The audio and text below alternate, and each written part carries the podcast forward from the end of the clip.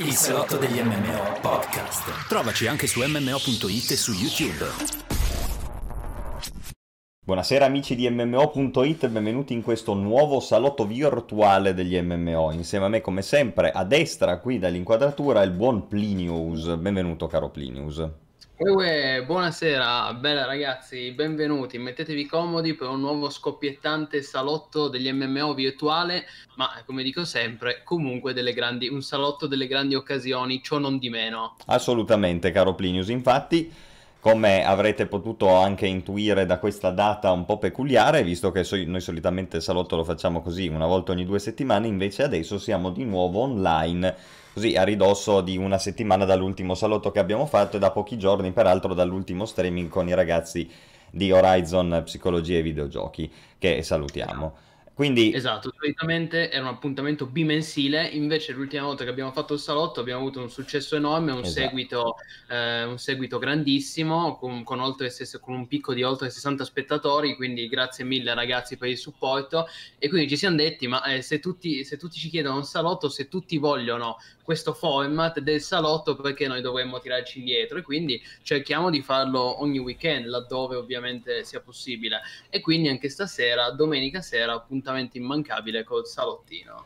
Esatto, infatti tra l'altro c'è subito Derade, salutiamo intanto i nostri utenti, Ashi che è arrivato, Royal che non so come eh, pronunciare. Royal Gel, Royal Gel. Ok, grande. Derada 123 che dice che ci ha conosciuto con Flight Simulator, grandissimo e, e gli orari delle live sono solitamente tutti intorno a quest'ora, 9 e mezza, eh, non proprio tutti i giorni ma sempre più frequentemente e poi la domenica di solito c'è appunto il salotto degli MMO che è questo nostro format esatto. che ci piace tanto. Infatti hai fatto bene a dirlo Plinius, no? Appunto noi abbiamo avuto Intanto c'è tutto un fermento ultimamente per via di, eh, lo sapete. Visto? L'ho detto giusto, Royal Gel, l'ho detto giusto, stavolta non ti puoi lamentare, Royal Gel. Grande, grande. E, e allora quindi c'è un grande fermento perché lo sapete qual è la situazione attuale dell'industria videoludica, no? È uscito Cyberpunk e, e, poi perché appunto l'ultimo salotto era andato molto bene, a noi ha fatto piacere che appunto ci fosse questa richiesta, come ha detto Plinius. E quindi eccoci qua a riparlare con voi nel salotto degli MMO che è esso stesso un MMO, quindi domande, eh, così, soluzioni, considerazioni, qualsiasi cosa in chat, sempre benvenuti a tutti, assolutamente. Io, sì. Dico, aggiungo che a volte facciamo anche live di pomeriggio quando si tratta di seguire, eh, ad esempio, le conferenze o le, gli, gli, streaming degli sviluppatori, però so, con la consuetudine che noi solitamente streamiamo la sera più o meno dalle 21.30, poi a volte 21.35, a volte 21.40, però comunque da quell'orario ci trovate come diceva Askezzo, se non tutti i giorni quasi. Ecco, quest'ultima settimana abbiamo avuto eh, prima Askezzo ha fatto Crowfall, poi abbiamo avuto Cyberpunk, eh, i, game, i, Game, Awards, è stata una settimana pienissima e adesso anche la prossima settimana comunque abbiamo già degli appuntamenti perché sicuramente, sicuramente faremo dei nuovi streaming tra cui posso citare il nuovo streaming promesso di Askezzo su Crowfall, anche se adesso dobbiamo vedere quando. Ah no, sì, sì, comunque certo. E poi io faccio questo famoso MMO disagio di cui parlo già da un po' di tempo, però eh, questa settimana è successo di tutto tra Game Awards e Cyberpunk. E poi volevo sapere anche la vostra pro- proprio riguardo a Cyberpunk, ma non intendo solo il gioco in sé, ma intendo proprio l'eventualità di streamarlo, cioè anche se il gioco è uscito, voi comunque siete interessati a vedere altri streaming di Cyberpunk, a vedere la nostra, perché al momento l'ha streamato il buon Damians, che tra l'altro ha fatto un personaggio uh, Street Kid e in caso potrei ad esempio streamarlo io che faccio un nomad o anche il, il corpo, corporate che è sicuramente la mia, la mia partenza, quella che sento più affine al mio animo. E però insomma può essere interessante continuare l'avventura, ovviamente andiamo oltre il tutorial, andiamo oltre le fasi iniziali e se siete interessati possiamo sicuramente fare una live nei prossimi giorni, nelle prossime sere, appena mm, siamo liberi, insomma lo annunceremo sui nostri canali social. Quindi fateci sapere se la cosa vi piace, vi interessa. Bravo, hai fatto bene a dirlo. E a questo punto iniziamo subito con Cyberpunk, perché tanto questo è l'elefante nella stanza. Lo sapete, il gioco è uscito, è uscito non liscio, ovviamente, questo direi che è un dato di fatto. Molte sono le polemiche per svariati aspetti. Più che altro eh, io ovviamente ho ritenuto che fosse opportuno forse distinguere le due polemiche, le, le polemiche in due insiemi. Sono problemi legati a motore di gioco, quindi tecnici. Poi grandissimo Star Killer Zapote che è diventato postumano, grande. Benvenuto, Gran- grandissimo. Ah, beh, ah, non solo di Abbonato ah, sì, con Prime, grandissimo. Grandissimo, Grande. grazie mille. Ne approfitto per dire, ragazzi, c'è ancora un, giveaway, c'è un giveaway che è ancora attivo a cui potete partecipare del giveaway per la closed beta di Mercenary Assault Recon Squad. Quindi se vi Ah. interessa questo, spa- questo shooter eh, sviluppato con l'Arial Engine, vi ho linkato in chat, potete chiedere la codi, la key. Quindi dicevo, ci sono questi due insiemi di polemica, no? Dal, dal- dal primo punto di vista... Eh, flashino uno, tutti, e adesso no, non- eh, continuerò a ricominciare questo discorso perché ogni volta che lo inizio si abbona Ma qualcuno. speriamo, ma speriamo che dobbiamo ricominciarlo dieci volte. Grande, grandissimo flashino. Allora, dicevo, due sono gli insiemi delle polemiche che su Cyberpunk si susseguono, e questo non è che ci voglia certo Askzor per dirlo, però appunto il primo è legato ai problemi tecnici che indubbiamente ci sono, il gioco è ottimizzato così così. non- Allora, io ho letto tante cose su questo, devo dire, se con un hardware decente oggi lo giocate senza alcun problema. Io parlo della versione computer, ovviamente. Calma.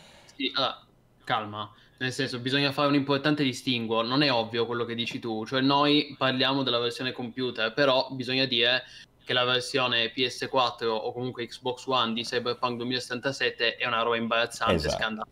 Sì, sì, È no. ingiocabile. Era il successivo punto, no? Io dicevo, si riesce con un hardware così così, ovviamente per ciò che riguarda il computer. Dall'altra parte, se voi avete visto i video, gli screenshot, perché anche quello ti mostra già solo come è fatta la grafica, soprattutto su PS4, io ho visto che PS4 in particolare è colpita gravemente da problemi tecnici, ecco, diventa evidente che insomma si poteva fare di più dal punto di vista tecnico e dell'ottimizzazione. A fronte di questo ci sono anche numerosi problemi che sono legati proprio al funzionamento del mondo in sé, quindi sono sempre problemi tecnici, però non, non hanno a che fare con gli scatti o il fatto che uno si trova male a giocare, gli crash, eccetera, ma sono problemi forse di gioventù potremmo chiamarli, no? che dimostrano il fatto che comunque, malgrado tanti anni, il gioco un po' è stato rusciato, almeno in virtù... Oh, è andato via la webcam di Plini. Sì, sì, sono- arrivo, scusatemi. E dicevo, eh, per cui appunto ci sono questi vari problemi legati al fatto che il gioco è uscito leggermente acerbo. Quindi io ad esempio cito, ma al di là di bug e crash, gli NPC che ti scompaiono davanti, problemi di collisioni, eh, mh, problemi di, di calo di frame incomprensibile, cose di questo tipo. Qualche bug qua e là, io non ne ho trovati tantissimi, è vero che non ho giocato moltissimo, però ci sono, è indubbio. E questo è il primo ordine di problemi. Sì, più, più o meno, vabbè. Dimmi. Eh, no, eh, secondo me bisogna fare un importante distinguo tra l'ottimizzazione e i bug, perché il problema per chi gioca su PC, sempre poi ammesso stiamo parlando della versione PC, però sulla, su PC il problema non è l'ottimizzazione perché il gioco anzi è sorprendentemente leggero, cioè ci giochi tranquillamente a 60 fps con un PC ma anche non recentissimo, certo smanetti qualcosa nelle opzioni, non metti tutto a ultra, ma il gioco anzi è meno un mattone di quanto si potesse pensare, tanti pensavano eh, che, che Cyberpunk sarebbe stato un nuovo Crisis, invece in realtà è, è- è più scalabile del previsto, è inaspettatamente scalabile Sì. su PC. No, su, esatto, console certo. salvano, su console diciamolo comunque che si salvano le versioni next gen, quindi se comunque siete, siete giocatori che avete una PlayStation 5 o un Xbox Series X, il gioco gira bene. Poi ci sono dei problemi che andranno ovviamente eh, fissati e migliorati con le prossime patch e anche, anche sulle versioni aggiornate, sulle versioni mid-gen delle precedenti console, comunque è accettabile. Cioè su PS4 Pro e su Xbox One X comunque è accettabile e soltanto sono le versioni console, quelle proprio base, che non ce la fanno obiettivamente. Lì il gioco... eh, La cosa divertente è che il gioco è più brutto di quanto non fosse GTA 5, Sì. che, che girava anche su PS3, Sì. no? Quindi è evidente che lì Rockstar aveva fatto un lavoro di ottimizzazione che CD Projekt non è riuscita a garantire. D'altronde è anche giusto dire che CD Projekt non è Rockstar a livello di organico, di fondi, di investimenti, di risorse umane, di know-how, quindi tecnologia proprio.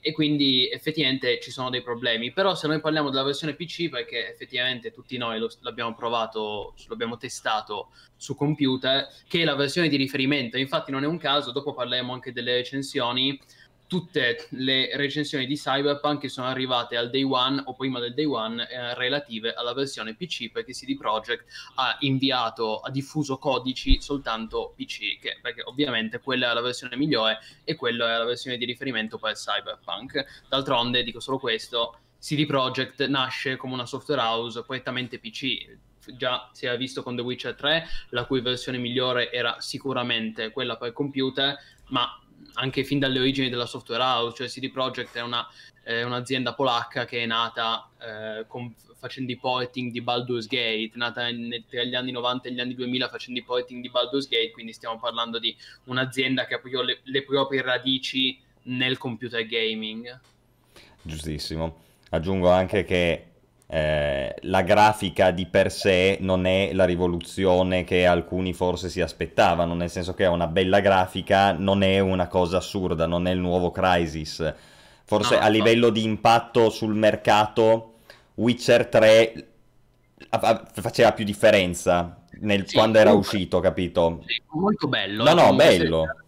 Cioè, se giochi con la grafica ad alto è un gran bel vedere, cioè è comunque un universo cyberpunk bellissimo, affascinante. Sicuramente non è quel, quel leap, cioè quel salto tecnologico rivoluzionario come fu appunto Crisis o anche The Witcher 3, sicuramente nel 2015 aveva una grafica eh, della Madonna, ecco, per i tempi. Sai, il problema principale che notavo oggi della grafica è che ci sono poche ombre. Cioè c'è mm-hmm. una buona gestione della luce del sole, c'è anche l'opzione delle ombre a cascata che fa sì che tu possa vedere le ombre proiettate dal sole anche molto lontano, che è molto utile perché essendo la città fatta a grattacieli, chiaramente il grattacielo proietta un'ombra molto lunga, quindi tu la devi vedere fin da, da, da dove arriva, no? fin da dove finisce. Eh, però tipo, eh, adesso mi è capitato di una delle prime quest, tu entri in macchina con uno e quello ti parla dentro la macchina non ci sono ombre, capito? Cioè non c'è l'illuminazione né dal finestrino né dello spe... niente, cioè è, un... è, molto piatto, no? Perché appunto non ha ombre in tempo reale.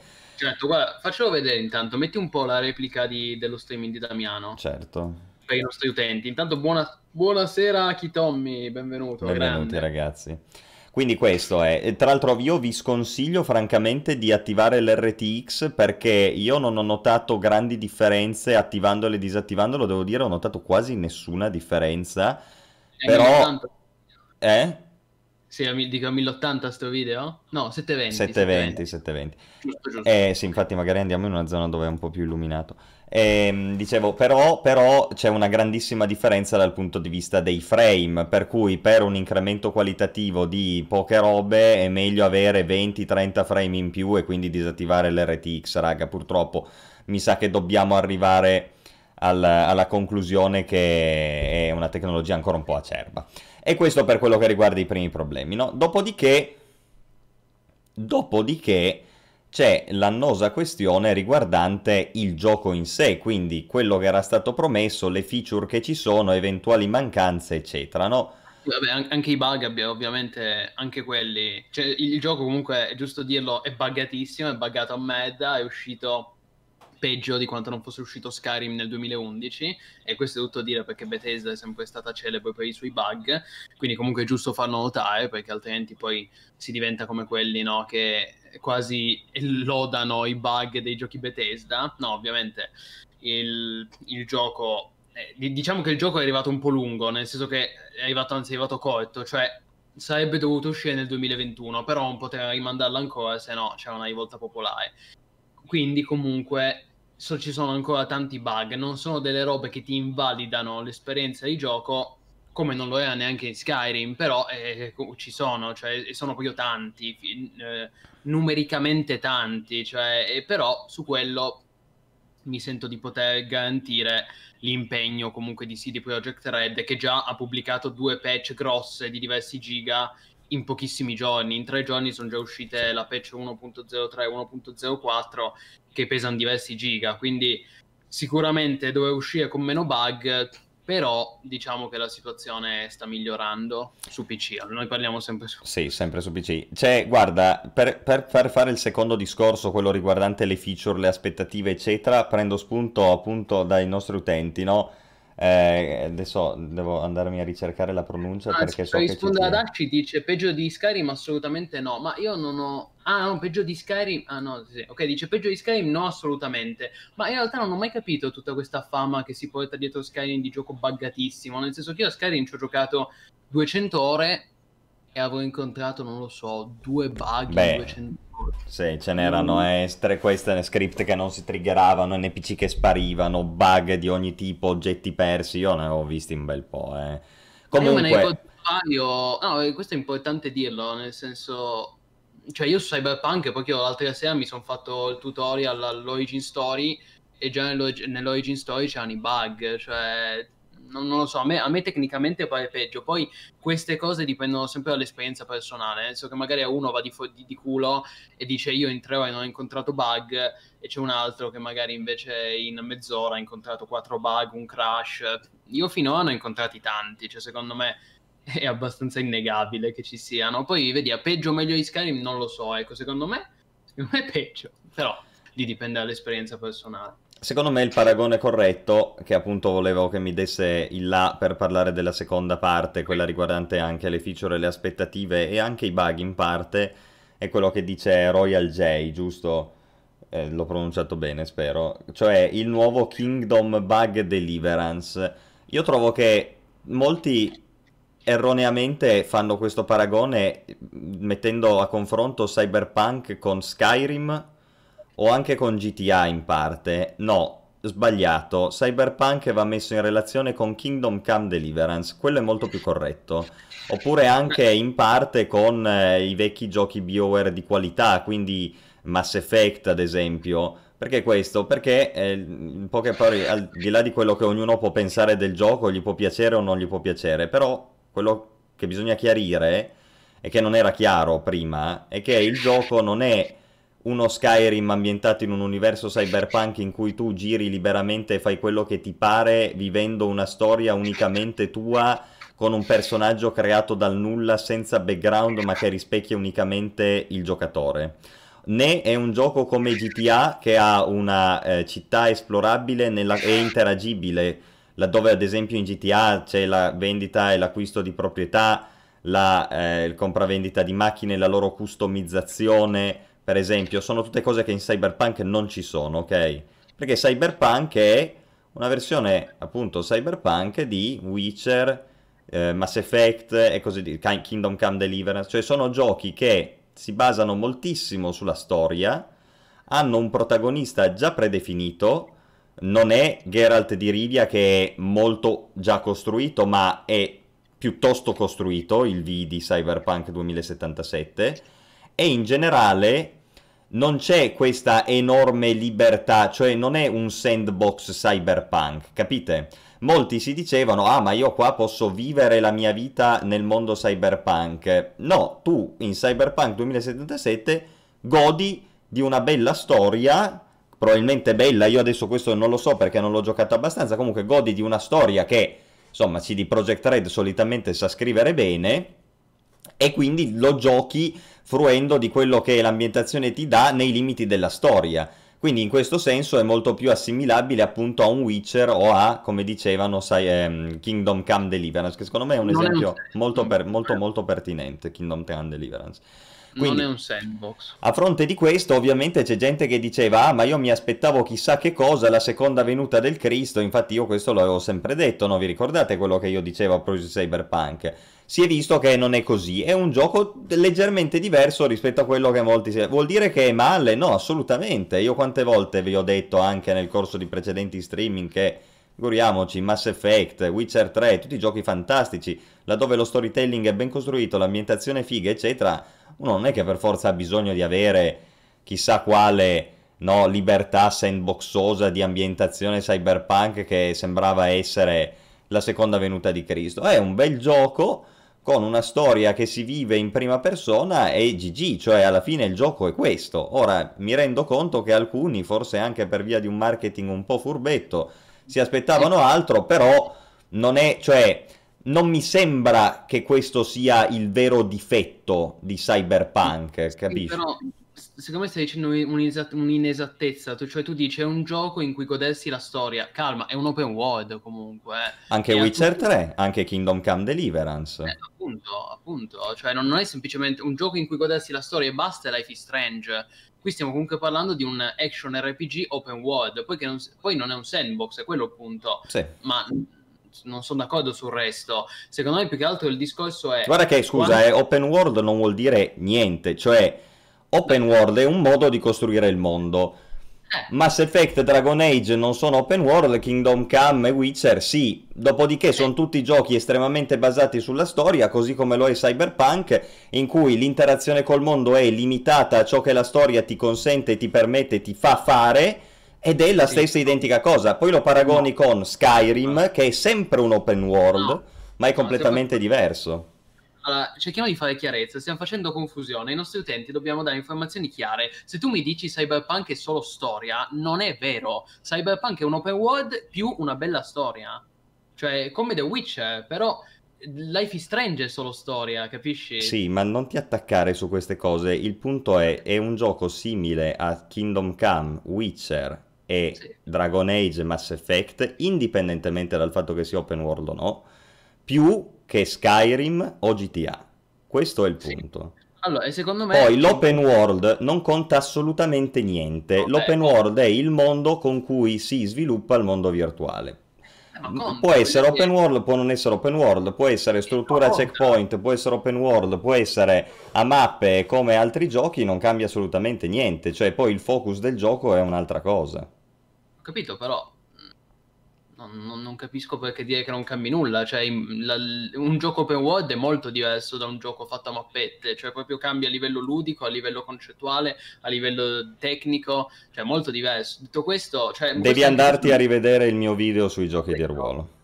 Ma ce l'ho ben presente, però voglio dire, è, è giusto far notare che Cyberpunk è open world, perché ci sono tante persone che si aspettavano la stessa quantità di dettaglio, lo stesso livello di dettaglio di un The Last of Us, ed è ovvio che Cyberpunk non può averlo, perché parliamo comunque di un, di un mondo virtuale grande, immersivo, e non potrà mai avere la stessa cura al, al dettaglio che ha un God of War o un The Last of Us, che invece è un'esperienza a corridoio. Poi questa non vuole essere una giustificazione per i tanti bug, però cambia tutto se è open world o non è open world, perché se fosse un cyberpunk a corridoio sarebbe tutta un'altra cosa. Detto questo, secondo è molto giusto quello che hai detto sul fatto che mh, è stato da molti considerato erroneamente come un GTA, innanzitutto soprattutto al pubblico, però eh, perché non è, cioè bisogna dire una cosa fondamentale, cioè quello che secondo me non abbiamo ancora detto, la parolina fondamentale, o magari è stata detta, però la parolina fondamentale è che Cyberpunk è un vero GDR, cioè una vera esperienza ruolistica,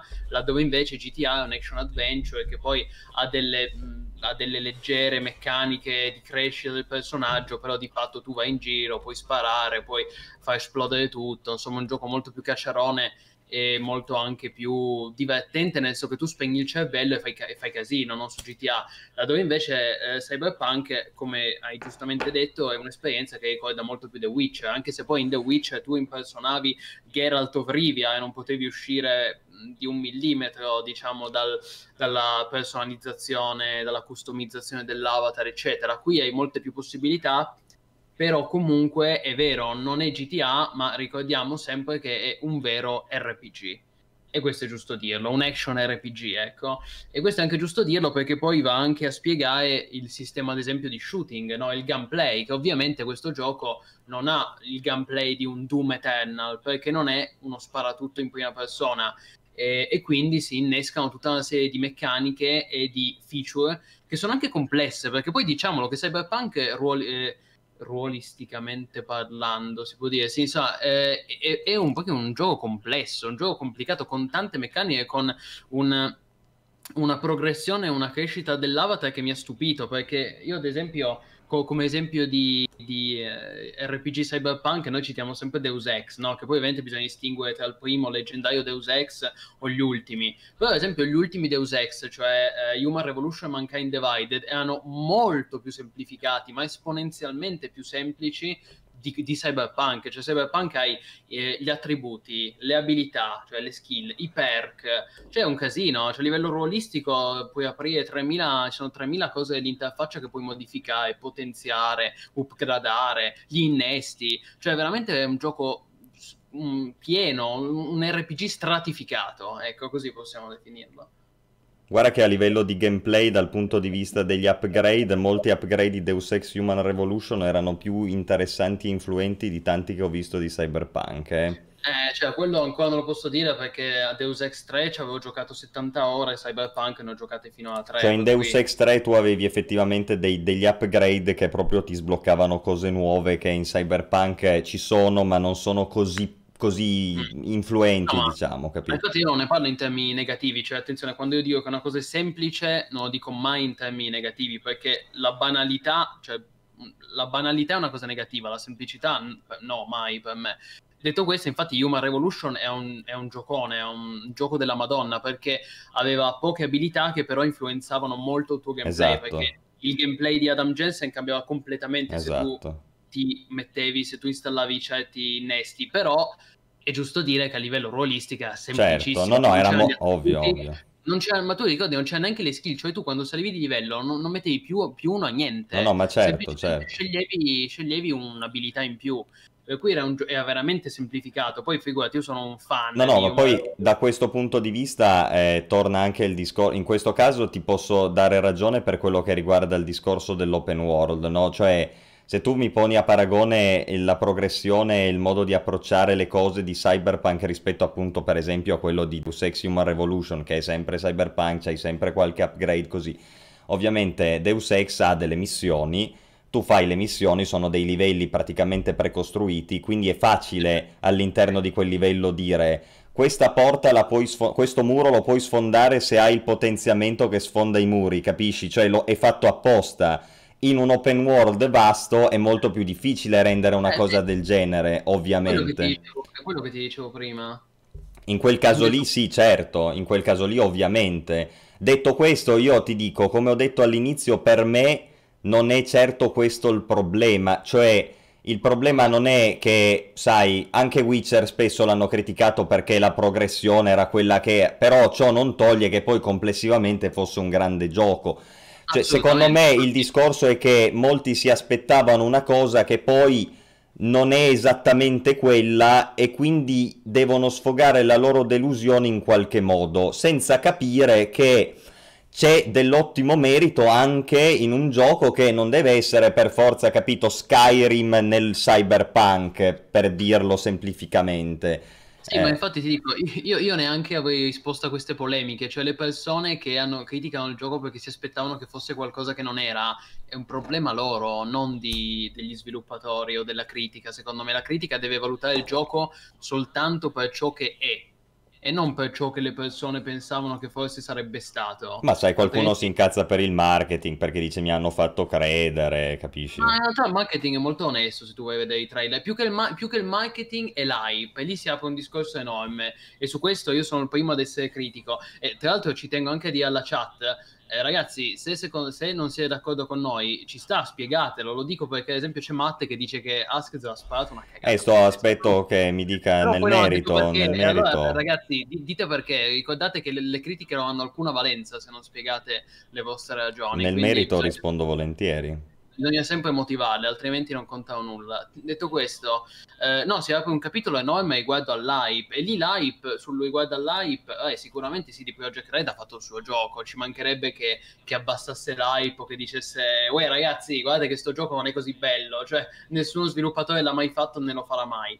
Eh, però possiamo, possiamo, dire che hanno fatto una campagna di marketing martellante con gli streaming, i cosiddetti Night City Wire, no? che noi abbiamo sempre seguito in live, o io o il buon Damians. Quindi, eh, quindi assolutamente loro, secondo me sono stati geniali, cioè loro sono stati avanti dieci anni a livello di marketing. Secondo me tutti i giochi, almeno i AAA più attesi, tra qualche anno useranno le stesse campagne di marketing che ha usato CD Projekt, cioè hanno davvero eh, gio- la cosa divertente è che Cyberpunk è un gioco ambientato nel futuro e hanno utilizzato delle meccaniche di marketing che secondo me so, saranno il futuro perché eh, che è geniale l'idea di fare ad esempio uno streaming al mese in modo pian piano da alzare ogni volta l'hype, cioè tutte cose geniali a livello commerciale. Eh, il problema poi per quanto riguarda l'hype che poi non è stato mantenuto, io in questo sì, ah, sicuramente eh, Cyberpunk è stato pompato, è stato pompato troppo un po' da tutti e, e questo, in questo eh, conta anche molto questa specie di aura di santità che si è creata attorno a CD Projekt, no? che parzialmente sicuramente eh, ha, ha una base, cioè effettivamente CD Projekt si è creata questa fama di compagnia pro consumer, quindi dalla parte dei consumatori, quindi DLC tutti gratuiti, le espansioni a pagamento soltanto laddove sono espansioni grandi, enormi, come le espansioni di The Witcher 3 bellissime. Um, poi ovviamente tante patch per migliorare il gioco, supporto continuo alla community, insomma CD Projekt si è proprio creata questa fama nel corso del tempo e tutti si aspettavano che la mantenesse anche con Cyberpunk, eh, tant'è che molte persone ancora oggi continuano a difendere la spada tratta Cyberpunk. No? Ad esempio, io prima dicevamo la versione PS4, ragazzi, è indifendibile, è inaccettabile, cioè un, è una truffa, cioè è un gioco di cui puoi soltanto chiedere il rimborso e gli sviluppatori te lo devono dare senza fiatare.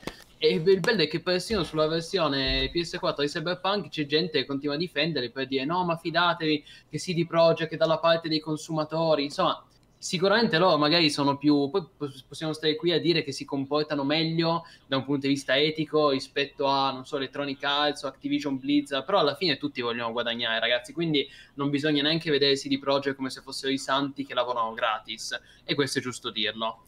Poi per concludere c'è il grande problema della critica, nel senso che Cyberpunk è stato pompato dalla critica in maniera ingiustificata, perché Sicuramente stiamo parlando di un gioco importante, sicuramente stiamo parlando di un gran bel gioco, io sono il primo a dirlo, però non stiamo parlando di un capolavoro assoluto per il semplice problema che il titolo ha ancora troppi difetti, troppi problemi tecnici e comunque diciamo tante cose a livello di gameplay che non sono proprio inattaccabili. Allora, bellissimo gioco, sì, ne possiamo parlare quanto volete, ma non mi puoi andare a dire che è un capolavoro totale e assoluto, cioè i voti che sono usciti non, non, ovviamente non da tutti, però sono mo, molte riviste, molte testate hanno, hanno assegnato a Cyberpunk 9,5, 9.6, sono voti inaccettabili per un gioco che ha ancora dei problemi tecnici, bug, crash. Sì, e poi non è, non è la rivoluzione definitiva, capisci? Perché è quello anche il discorso, secondo me, è che tutti quanti un po' eh, pompavano questo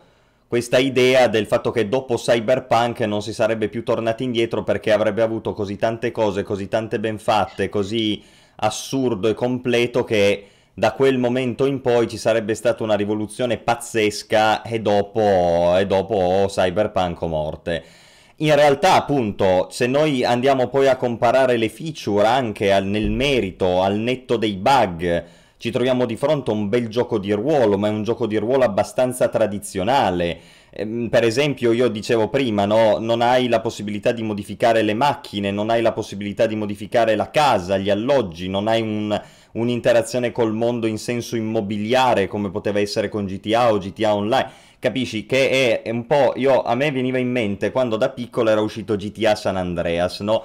E GTA San Andreas era effettivamente una rivoluzione, perché GTA San Andreas era tutto il bello di GTA con in più un sacco di feature nuove, un po' gioco di ruolo, sai, andavi in palestra, mangiavi e per l'epoca era una roba incredibile, perché non si era mai vista una cosa del genere, era veramente un incremento qualitativo e quantitativo che da quel punto in avanti no, tutti avrebbero guardato indietro, avrebbero detto, effettivamente poi è stato così, GTA San Andreas è stato uno spartiacque.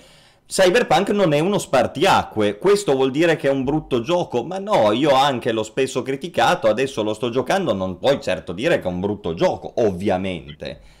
Diciamolo, non è un gioco di me. Ma no, ma senz'altro, poi ha tutti i problemi tecnici del caso ed è appunto, cioè bisogna che la gente lo capisca e lo prenda per quello che è, come abbiamo detto fino adesso, un bel gioco di ruolo con una bella ambientazione, anche innovativa e poco sfruttata, e boh, e questo secondo me è già sufficiente per renderlo un bel gioco. Cioè io spesso dico Mass Effect, a me piace tantissimo, un bellissimo gioco di ruolo, ma Cioè, e nessuno si è mai lamentato del fatto che non, non potessi comprare le case su Mass Effect o customizzare le macchine, Infatti- capisci? Sì, Cioè, ma infatti secondo me il problema non è quello, cioè sì, capisco quello che vuoi dire. Io volevo anche poi sentire la tua, perché appunto io finora ho giocato un 3O e tu magari volevo capire se anche tu hai avuto la mia stessa, la mia stessa sensazione.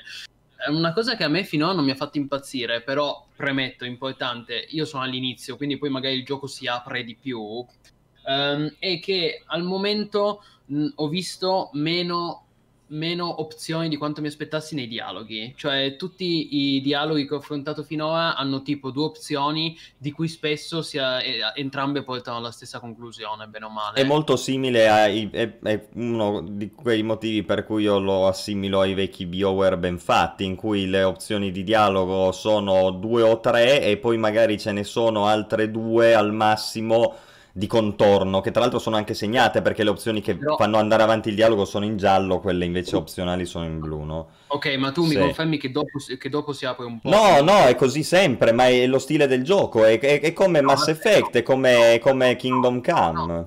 No, no, no, no, aspetta, no, eh, nei giochi Bioware cambia tutto se tu rispondi A o rispondi B. Ma no, vabbè, ma anche qua cambia ovviamente, Eh, cambia no, l'approccio alle missioni, la reazione dell'altro, però non è che hai sei No, dialoghi... se- Quello che ho fatto io finora, eh, le ste- le- le- magari, c'è un, magari c'è un giro di parole, ma alla fine portano alla stessa soluzione. All'inizio è ovviamente guidato perché le origin si devono portare in un punto predeterminato, dopo cambia di più, dopo cambia di più. Ok, ok, questo Sì, volevo sì. sapere. Io ho, ho finito ovviamente l'Origin, sono andato un po', ho giocato, sono un'oretta dopo l'Origin Story.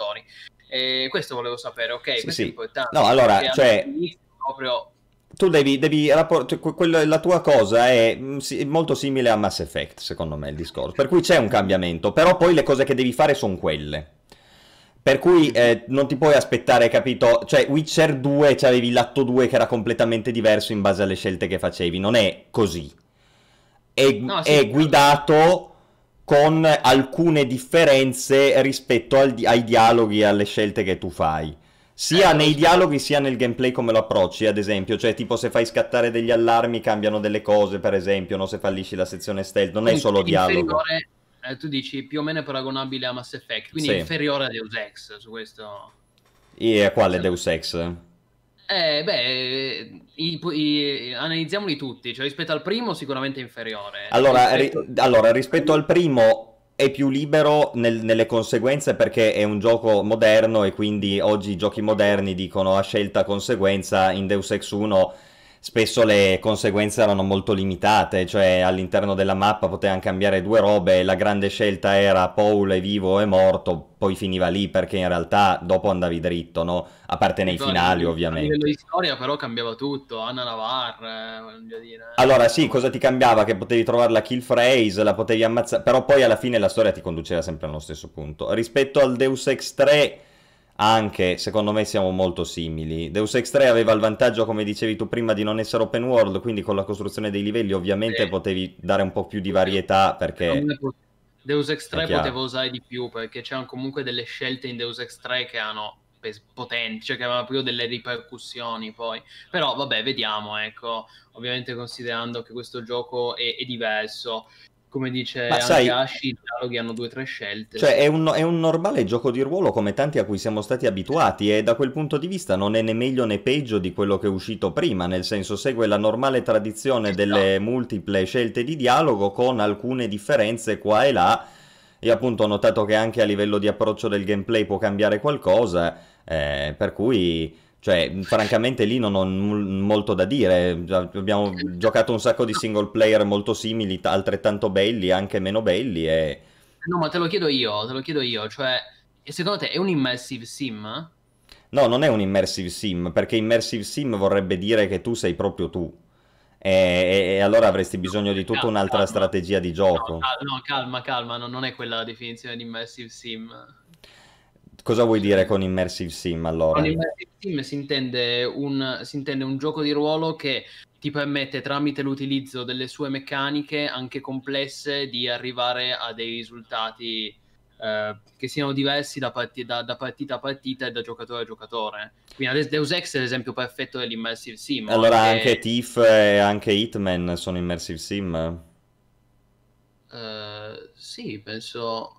Sì, Di- solitamente sono i giochi in cui è l'approccio libero alle missioni, approccio... Eh, non so, Dishonored anche. Sì, allora, Deus Ex è l'esempio cardine, eh, storicamente. Da quello che proprio. mi dici tu, li dobbiamo mettere tutti dentro.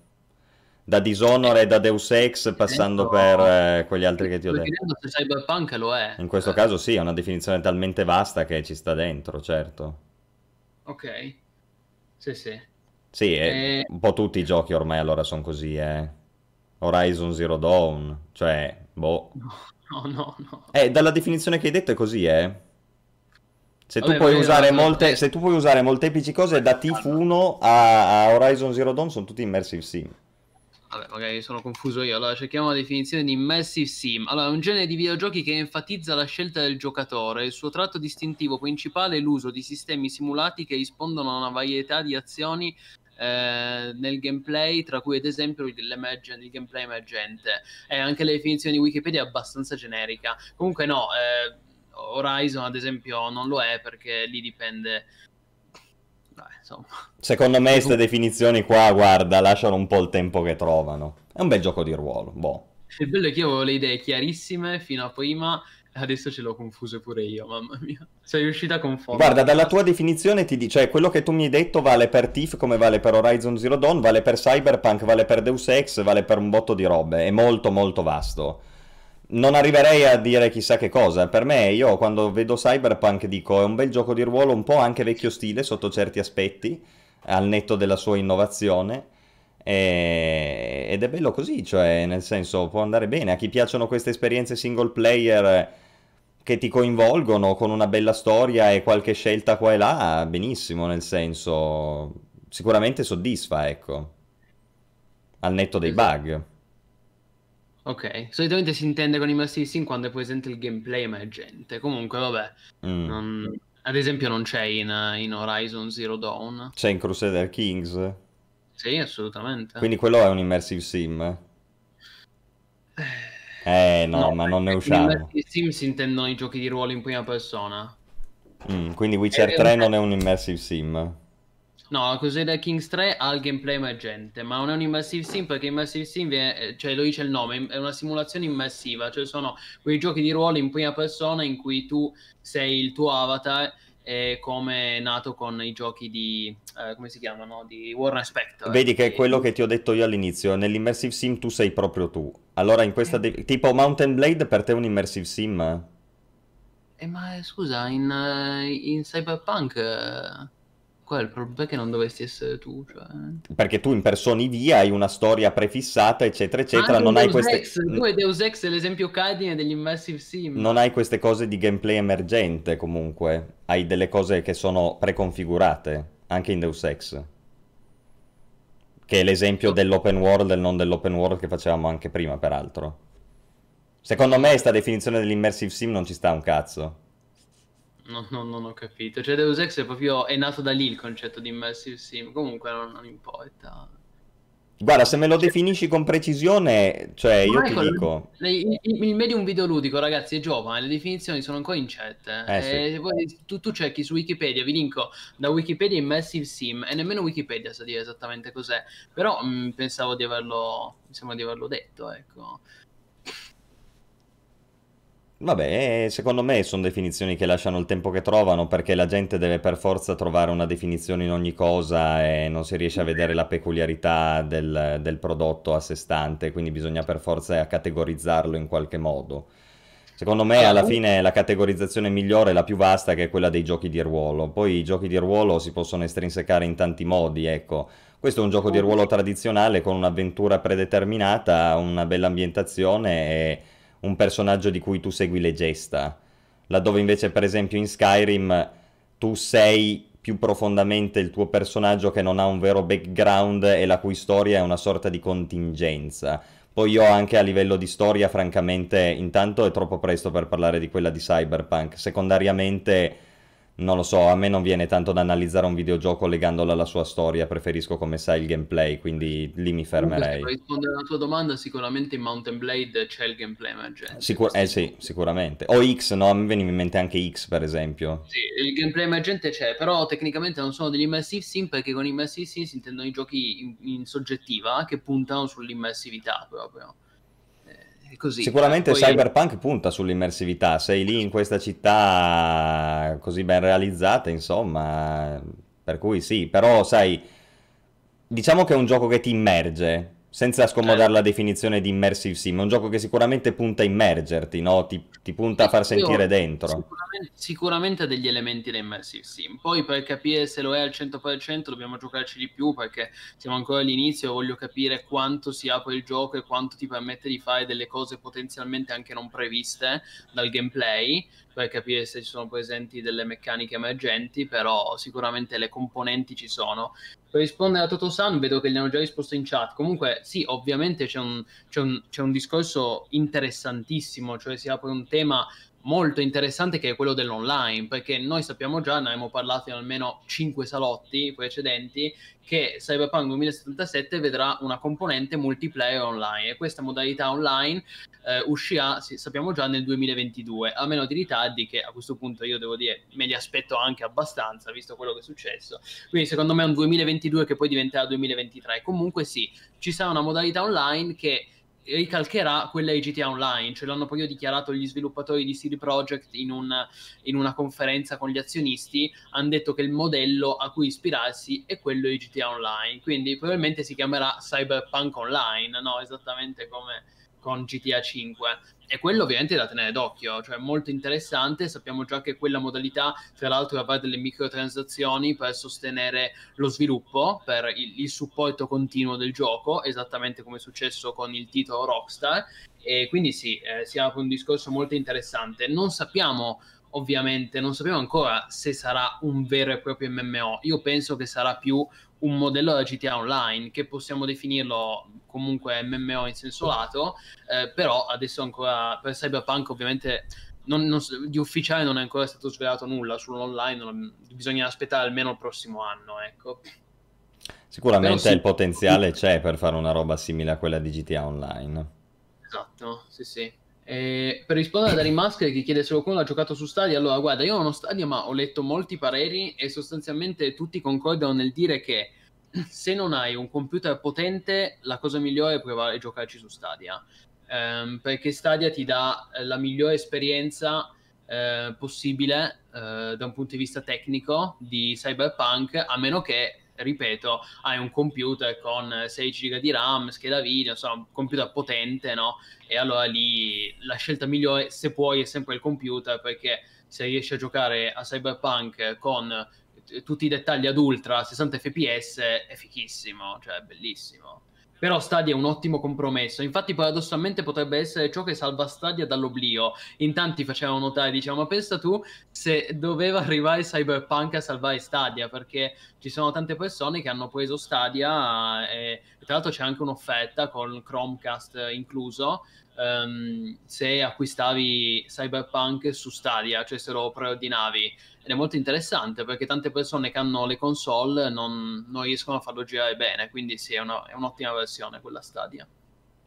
Esatto, nel frattempo qua ne stiamo vedendo un po' di combat eh, che vedete è molto simile a quello di Borderlands, no? Non lo prova, sì, non, non so nulla su, G- su GeForce Now, guarda. Comunque penso che sia più o meno come Stadia a livello di esperienza, suppongo. Sì, neanche io so niente di GeForce Now.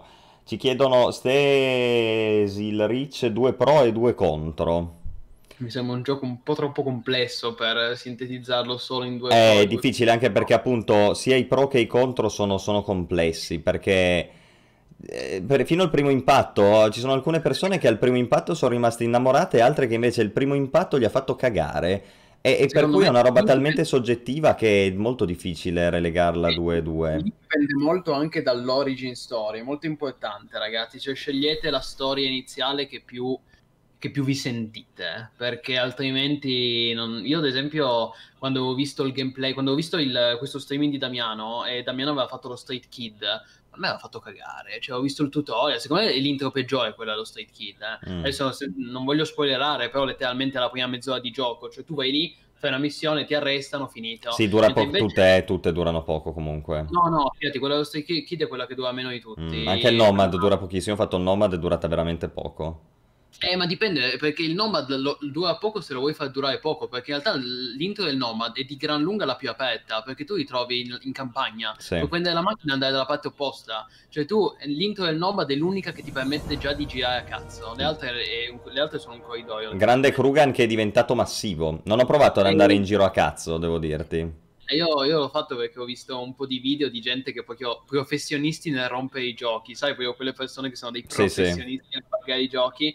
E l'intro del Noma, del, sì, del Noma della migliore perché tu inizi a giocare e puoi subito iniziare a andare Sì, sì, hai già la macchina, hai la macchina. Ma tu c'è già il sistema di criminalità che invece nelle altre intro non puoi assolutamente neanche vedere, non e quindi è sicuramente la più, la più aperta. Mentre invece nell'intro del Noma tu puoi già iniziare a investire la gente e quindi salgono le stelline come in GTA, cioè una roba che nelle altre intro ecco, non vedrai mai. Guarda, tu hai citato uno dei difetti più grandi, secondo me, mm. il sistema di criminalità.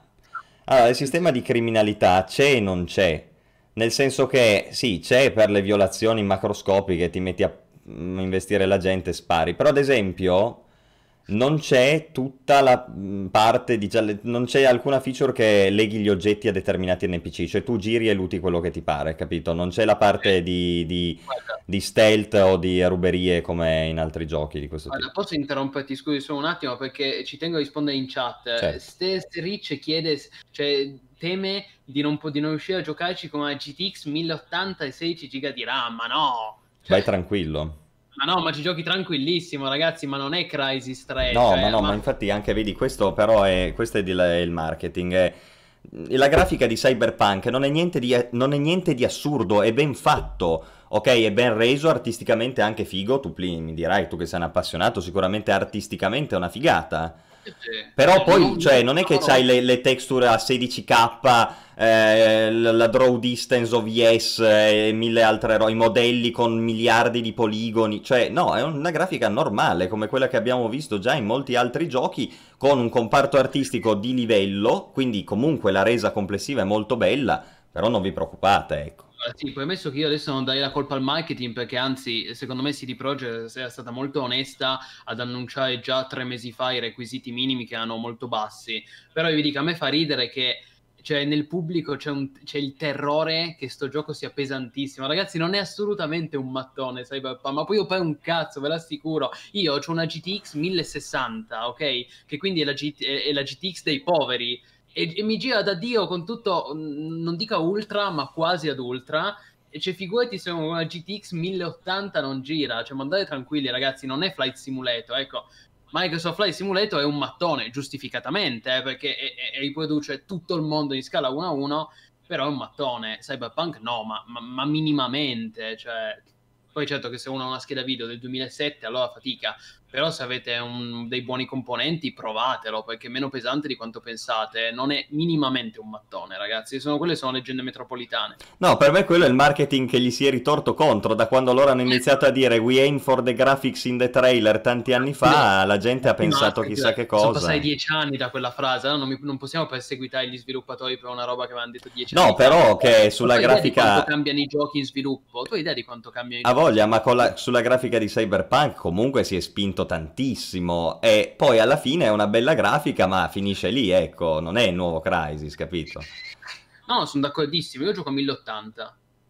Sì, io ho a 2K ma ho un hardware paragonabile al tuo e stai tra l'altro e l'ultra, per cui vai tranquillissimo, cioè, ma, ma chiunque certo. può giocarselo easy Cyberpunk. Raga, eh. c- certo che se uno gioca a 4K è ovvio che è più pesante, cioè. nel senso siamo d'accordo, però quello è, è, scontato. Però vi dico che comunque giocandoci con 1080 si va tranquillissimi, a 60 fps. Sì, no, no, ma assolutamente. Esatto, è molto, è molto scalabile, ma infatti si vede che la versione di, di, riferimento è quella PC perché hanno fatto un ottimo lavoro. Se, se ti inizi a scattare al massimo abbassi qualcosa, ma ci sono, ci sono, ci sono decine di opzioni, cioè è molto ben scalabile.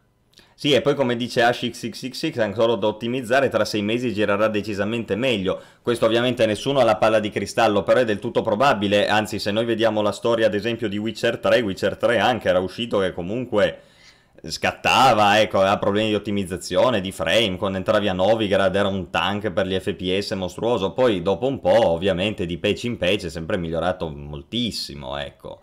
Sì, sì, tra l'altro ci sono già i driver, ragazzi, quindi scaricateli perché aiutano molto. Con gli ultimi driver che sono ottimizzati per Cyberpunk, eh, aiuta, cioè sicuramente fa. Sì, sì, mm, Lord Alchemist dice ha una, lui ha una 20 e 60 e a Ultra non gli va. Vabbè, zio, togli il ray tracing intanto se per disgraziatamente ce l'hai attivo, giocherai ad alto. Eh, vabbè, nel senso, tanto alla fine più o meno va bene.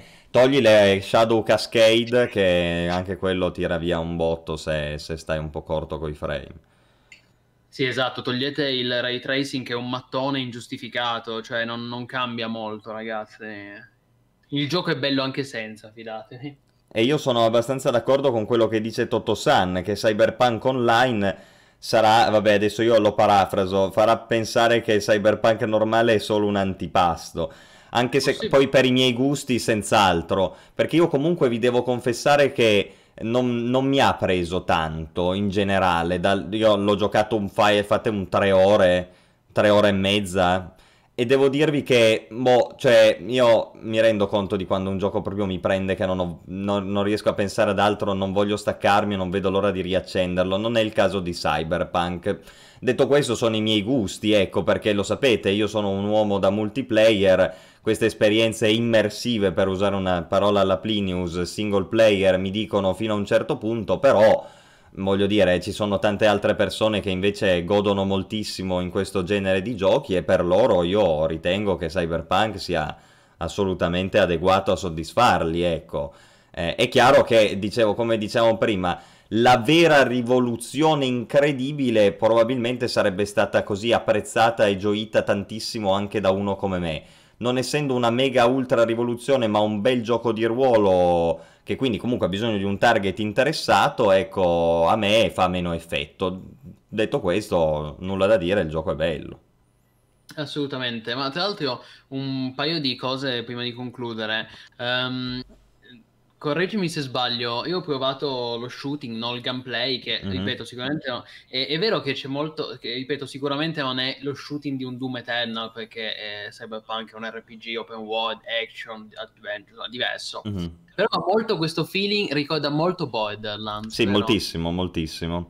Io uno, uno, dei difetti che ho notato è che non so se sono cretino io, adesso più di tutto lo sto giocando in stealth e con l'hacking perché quelle lì sono le due feature secondo me un po' più innovative, soprattutto l'hacking. L'hacking è fatto bene, a me questo minigame non piace. A me non dispiace perché puoi fare un sacco di robe hackerando le cose, da distrarre i nemici, li accechi, puoi fare anche lì qualcosa tipo vagamente di gameplay emergente per cui tu... Dimmi? Ah no, niente, scusami, niente, scusa. Niente, niente.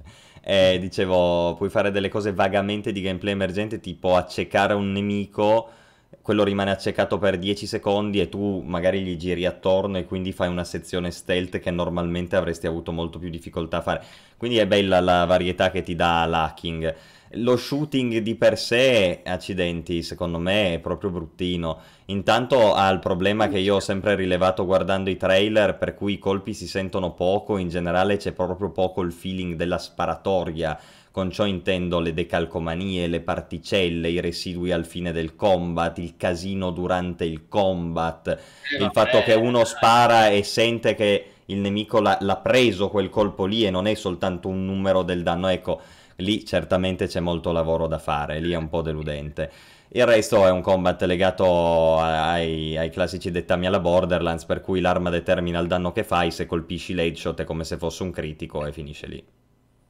Allora, sì, sono d'accordo. Una cosa che mi sono dimenticato di dire è che bravi ragazzi che me l'avete ricordato, secondo me è più importante la CPU che la scheda video per Cyberpunk, perché molti mm. fanno notare che pesa parecchio a livello di processore. Quindi comunque dovete avere un buon processore, una buona CPU, quello, quello, sì. Sì, tra l'altro c'è un settaggio sottovalutato che lo trovate sotto il gioco, opzioni di gioco, che è il numero di NPC visualizzati no, a schermo. E quello ovviamente Madonna va alzato al massimo, perché se tu godi nel, nel, vedere una città cyberpunk, godi anche nel vedere la densità abitativa no, fuori scala di queste metropoli. Eh, punto primo, su PlayStation 4 la, è meno del basso su PC, il settaggio sì, di des- è deserta, Se- deserta. Punto secondo, ci sono vari no, problemi no. purtroppo perché ci sono fo- folle di NPC che al momento ti compaiono e ti scompaiono davanti agli occhi. Spero che quello venga fissato in fretta. No, no, infatti sembra, sembra più Fallout che, che su PS4. che Madonna, non c'è nessuno. Anche su PC c'è un, c'è un problema simile legato ai veicoli.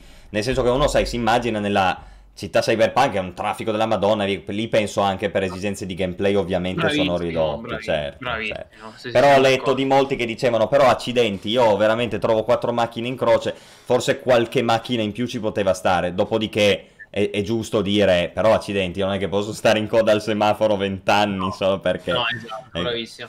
Buona- buonasera HyperQ, benvenuto. Io su questo voglio dire due piccole cose. Ehm, primo, ricordiamoci che essendo questo un PC game, o comunque essendo il PC la versione di riferimento, come ho già detto e ripetuto, arriveranno le mod. Quindi- Ci sono già, c'è Sempre- già il Nexus, eh, c'è già il Nexus Mod Manager aperto. Ah, Bellissimo, C'è già, bellissimo. sono Ragazzi, già. questo gioco diamogli qualche mese di tempo e potrebbe davvero spiccare il volo, sia a livello tecnico che di ottimizzazione e soprattutto di mod. No, Io- ma scusa, eh, scusa, ce n'è una per te. Cioè, devi... Deus Ex Human Revolution Filter. No, Ti- certamente, ti fa, ti fa lo shader di Deus Ex Human Revolution. Vattela a vedere stasera su Nexus Mod Manager. Assolutamente, con questa notizia io volo, io volo con il filtro colore dorato, Sì, sì, sì. Sì, diciamo colore dorato. sì, sì. Bellissimo, ma poi la, la vera mod che voglio io è Cyberpunk Night Only, solo di notte. È molto più bello di notte. È molto più Solo- bello. Solo di notte, cioè io il giorno non lo Mm. voglio vedere, come, Sì. come in Deus Ex, non esiste il Sì, giorno. sì. Ed- E, eh, sicuramente tempo qualche settimana o qualche mese, adesso non so quanto sia complesso da fare a livello tecnico, ma arriverà qualche pazzo, qualche mod che metterà in gioco solo di notte. Cioè, così lo voglio, o al massimo un po', tra un po' di tramonto, un po' d'alba, però basta, io il giorno non lo voglio vedere, non è GTA. Dobbiamo andare full cyberpunk. Sai che devo dirti E- che non ho visto se c'è un meccanismo di time skip, perché anche io vorrei giocare Sì, solo di notte. C'è? Ecco, infatti, bene, bra- buona sapere. visto Damiano nel suo streaming e su questo mi sento anche di dare un consiglio ehm, che è un consiglio mio puramente personale ma che secondo me eh, cambia tutto o comunque fa molto ed è buonasera anche The Red Grande The benvenuto. Red, benvenuto. Siete pronti? Ehm, questo, il mio consiglio è andate nelle opzioni della luminosità che si chiama che, la gamma in realtà eh, e alzatela che in, realtà che in realtà sarebbe abbassatela cioè in pratica deve essere un po' più buio deve essere un po' più scuro perché di, di base di default ovviamente sta a 1 1.0 Eh, io invece di 1.0 ho messo 1.20 il gioco è più buio, è più dark, è più cupo, ma si vede comunque benissimo.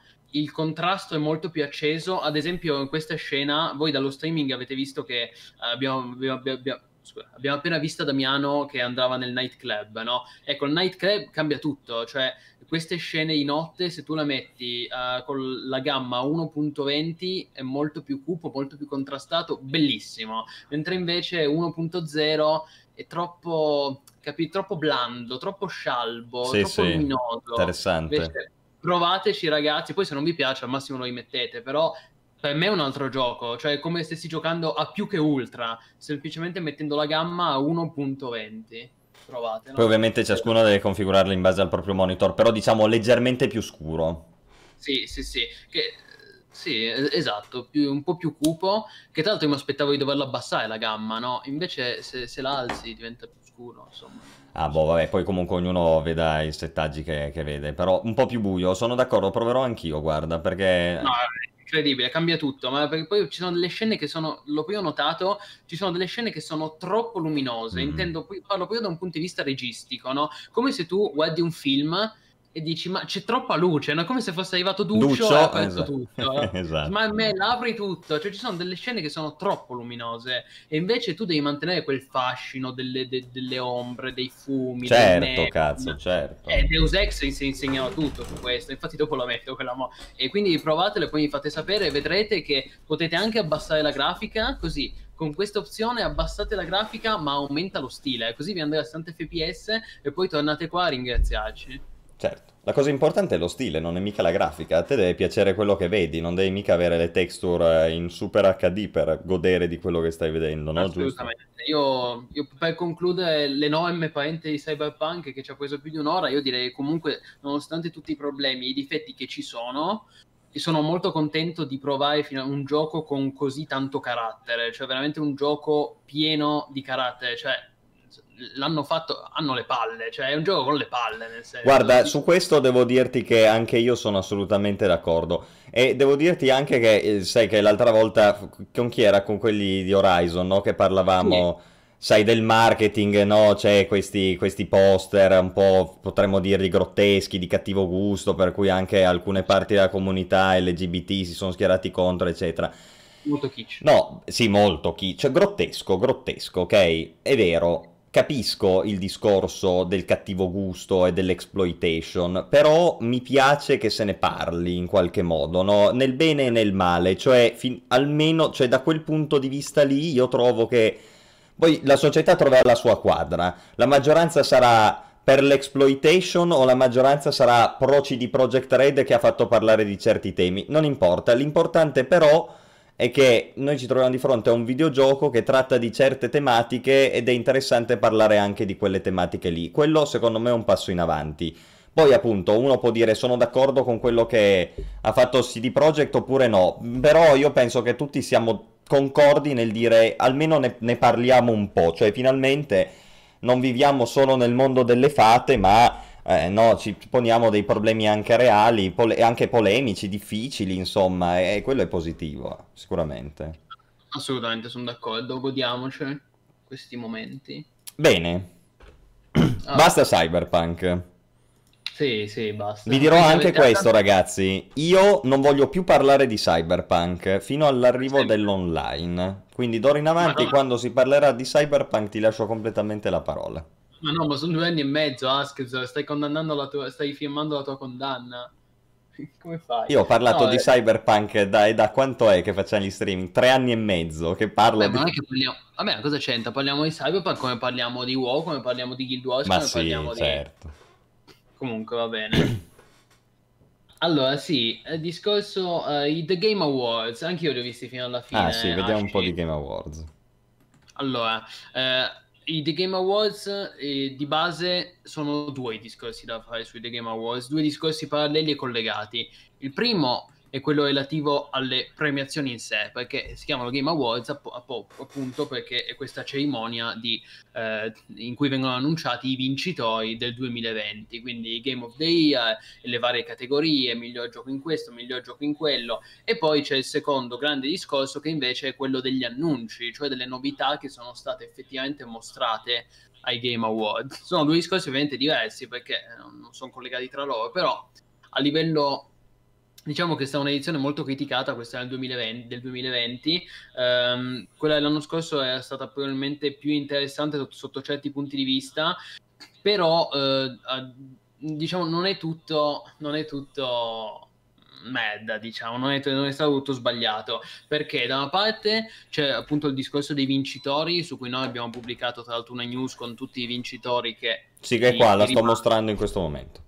Ok, io la linko anche, mentre la linko ne approfitto anche per ricordare, ragazzi, iscrivetevi, abbonatevi al nostro canale, dato che gli abbonamenti vanno rinnovati ogni mese e in questo, abbiamo in questo momento, grazie a voi, abbiamo un grande pubblico, un, per noi un pubblico enorme, quindi grandi ragazzi, rinnovate l'abbonamento, grazie di cuore a chi lo farà o lo ha già fatto e noi nei prossimi giorni continuiamo a streamare e a puntare no, su, su Twitch. Quindi. Oh yes.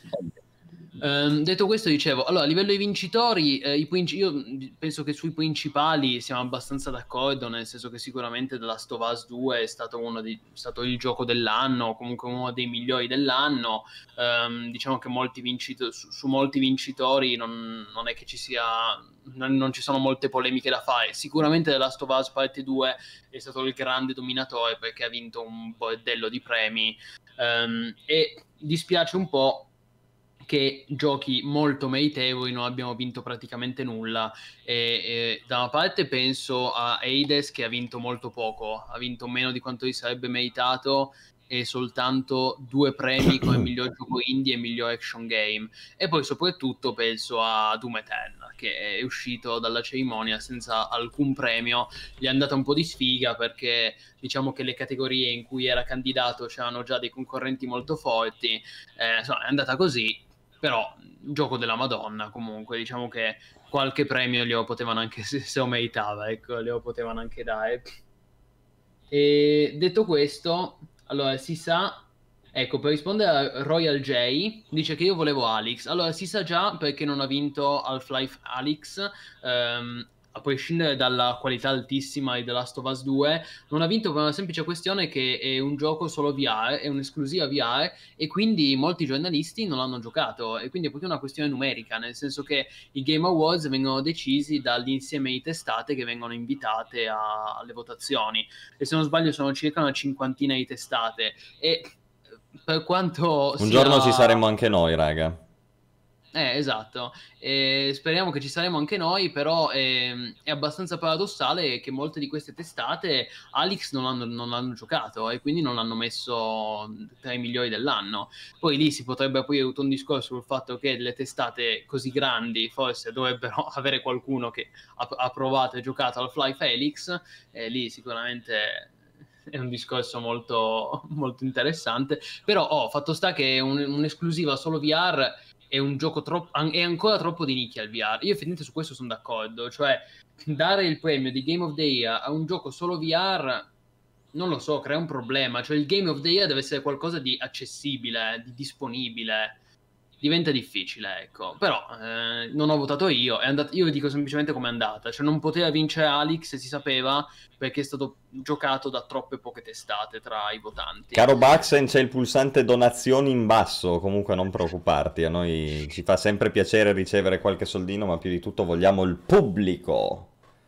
È vero, però è giusto dirlo, eh, lo trovi anche su mmo.it, c'è il pulsante donazioni. Comunque sì, su Twitch se scendi c'è donazioni. Esatto, yes. sì, sì. Scusami se ti ho interrotto. No, no, figurati, anzi, grazie mille ai nostri utenti. Mm, poi più che altro, diciamo che eh, Doom Eternal si meritava sicuramente più di quanto ha ricevuto, Ghost of Tsushima si meritava meno, perché per carità può anche essere è anche un gioco divertente, Ghost of Tsushima, però non puoi metterlo tra i Game of the Year perché è un gioco con tanti problemi, è un gioco estremamente derivativo col tipico sistema di combattimento di tutti i eh, come si chiamano i cosiddetti gli Arkham, no? Quindi ba- tutti i giochi alla Batman, gli Arkham Knight, eh, sì, gli Arkham semplicemente e, e quindi cioè basta, nel senso abbiamo visto migliaia di giochi con quel sistema di combattimento, è letteralmente un nuovo un Assassin's Creed fatto non da Ubisoft ma fatto da Sony e Sucker Punch, carino, però ecco sicuramente non, non, si può candidare come Game of the Year.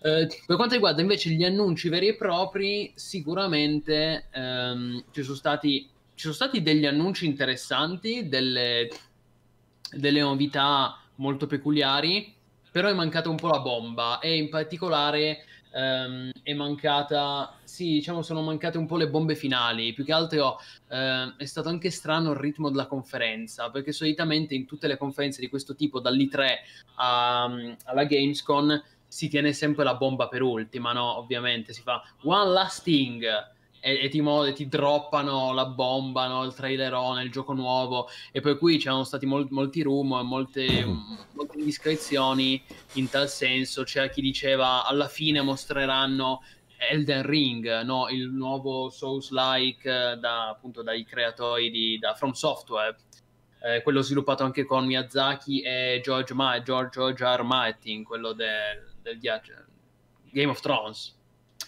Eh, o c'era chi diceva mostreranno Starfield come bomba finale, il gioco Bethesda. Invece, alla fine, come bomba finale, hanno fatto vedere un teaser di Mass Effect, del prossimo Mass Effect, che però si sapeva già. Cioè, BioWare già il mese scorso aveva annunciato stiamo, già, stiamo lavorando sul nuovo Mass Effect. Avevamo pubblicato la news su MMO.it. Cioè, la bomba finale è stato un teaser che già si sapeva e poi bisogna anche dire, permettetemi anche di dire che Bioware ha rotto le palle con questi teaser perché eh, sono son due anni che campa su questi trailer che non dicono nulla fatti in, in cinematic che non ti dicono niente del gioco allora i teaser sono belli se poi vengono seguiti da qualcosa di concreto, di pratico. Io dico che nel caso di Bioware eh, du- eh, Dragon Age 4 è stato, venne annunciato due anni fa, esattamente ai Game Awards, ma del 2018, ragazzi, con un teaser trailer. Allora dico, ma voi sembra normale che Dragon Age 4 fu annunciato ai Game Awards del 2018 con un teaser trailer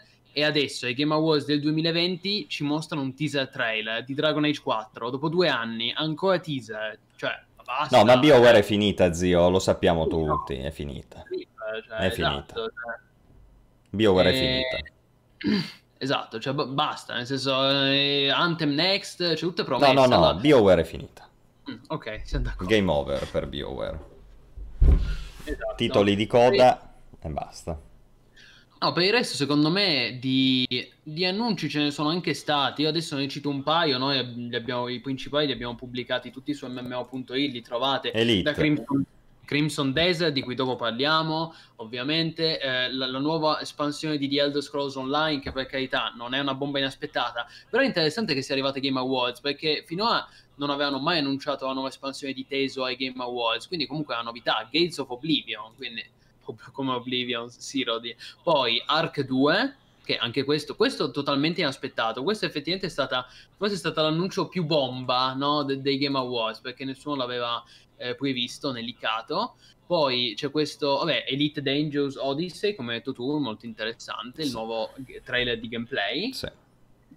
E poi c'è anche questo Century Age of Ashes che eh, è molto interessante, lo, io consiglio di tenerlo d'occhio perché si tratta di un free to play e un'arena multiplayer a base di draghi in cui si, si, combatte in groppa ai draghi e sarà free to play e uscirà a febbraio 2021 su Steam, quindi tra due mesi su Steam free to play Boh, io dico un pensierino, facciamocelo. Noi sicuramente lo giocheremo.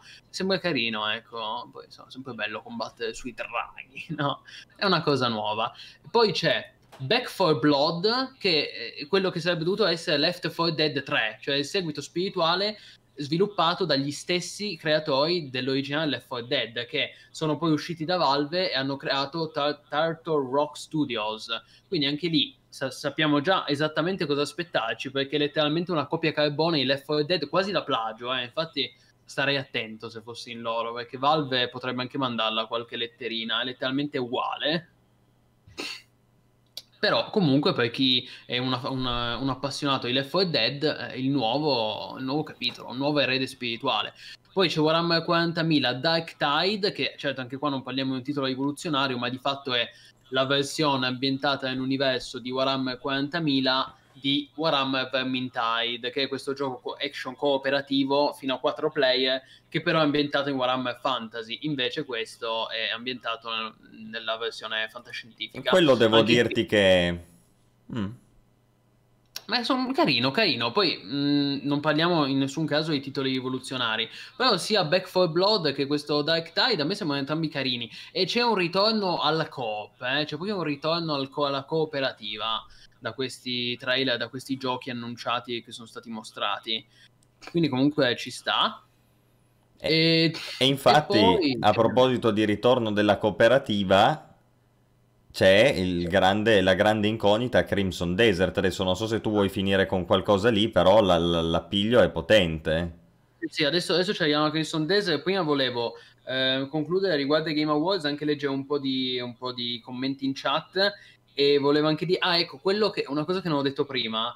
Eh, to- torniamo un attimo indietro al discorso delle premiazioni dei Game Awards. Secondo me il problema principale, più che altro, è che questi Game Awards cercano troppo di seguire quello che è l'andazzo del mm, momento, mm, l'onda. No? Quindi cer- loro cercano di fare ciò che piace al pubblico e forse se vogliamo è anche normale che sia così perché poi questi premi vengono dati a delle testate e le testate sono influenzate da, dall'opinione pubblica. Ci sono, no? Come... ci sono, tre esempi clamorosi secondo me. Vediamo se dici gli stessi che penso io. Ah, sicuramente Among Us. Perfetto anche Fasmofobia, e lo dico pure essendo un fan di Su questo non sono d'accordo. Vabbè, adesso centriamo.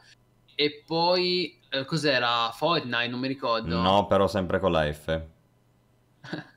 eh, dimmelo. Fall Guys. Ah, giusto, Fall Guy, è vero. ecco, quello, il gioco No, e poi c'è il terzo che per me effettivamente è The Last of Us parte 2, che io lungi da me dire che sia un brutto gioco, però è un gioco overhypato in cui, per cui il pubblico è impazzito e secondo me c'è tanto del pubblico impazzito in questi premi, ecco. Poi, no, boh. no, ma, no, ma aspetta, guarda che non sei del tutto informato, secondo me. Guarda che c'è stata... è odiatissimo The Last of Us 2, tant'è che è successo esattamente il contrario, cioè l'unico, l'unico voto deciso dal pubblico dei Game Awards è il cosiddetto eh, tipo, non mi ricordo come si chiama, comunque il miglior gioco per il pubblico ed è l'unico premio che ha vinto Ghost of Tsushima perché The Last of Us è talmente odiato dagli hater o comunque da, c'è, c'è proprio dei gruppi, delle community che odiano The Last of Us come missione ah, di pensa vita. te, io invece tutti quelli... In realtà di Last of Us ho più che altro parlato con gente in real life perché non me ne frega niente di Last of Us 2, quindi non vado a cercarmi le informazioni su internet, però c'è un botto di gente che gioca poco ai videogiochi, però tutti Last of Us 2 lo conoscono, ci giocano, gli è piaciuto tantissimo, capito? Per quello dicevo. Buona- Buonasera, intanto Black Mirror. No, è, allora, sicuramente The Last of Us è, talmente, è difeso molto alle persone perché è stato odiatissimo. Proprio quello il discorso. Poi anche, ad esempio, Stesrich dice troppi premi per The Last of Us. Eh, ma cosa gli avresti dati? Nel senso che secondo me il, pro- il problema dei Game Awards non è The Last of Us perché The Last of Us non meritava di vincere quei premi. Cioè, io non capisco perché non si può semplicemente ammettere che a volte esce un gioco che è migliore degli altri e subito si comincia a dire no, ma vedi, l'hanno hypato, l'hanno pompato. Cioè, non sono d'accordo, Askz. Se è il miglior gioco dell'anno, ma diciamolo, nel senso, co- cosa bisogna inventarsi che è stato pompato? Cioè, sono polemiche inutili e sterili che secondo me...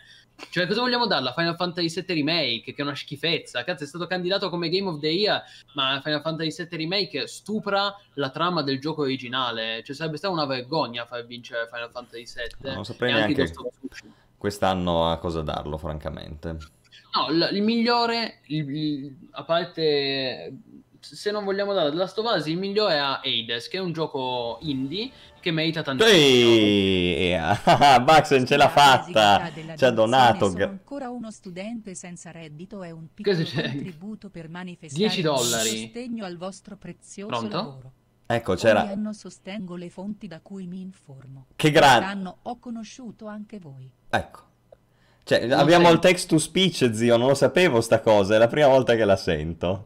Abbiamo il No. text to speech, c'è la signorina che ripete il messaggio automatico dato da... scritto dalla donazione, quindi c'è, c'è- Io- c'è stato il text to speech No. di tutto il messaggio. Grazie mille, zio, grandissimo Baxen.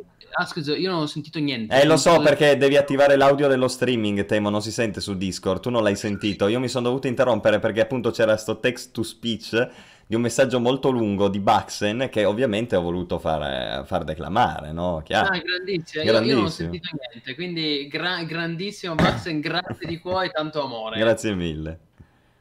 Grande. Eh, esatto, per tornare a quello che stavo dicendo, ad esempio Ashi01 dice The Last of Us 2 quest'anno è il migliore, è un giocone. Allora, poi lì ovviamente è anche una questione di gusti. Hades, ad esempio, è un bellissimo gioco, se lo meritava, però è un gioco indie.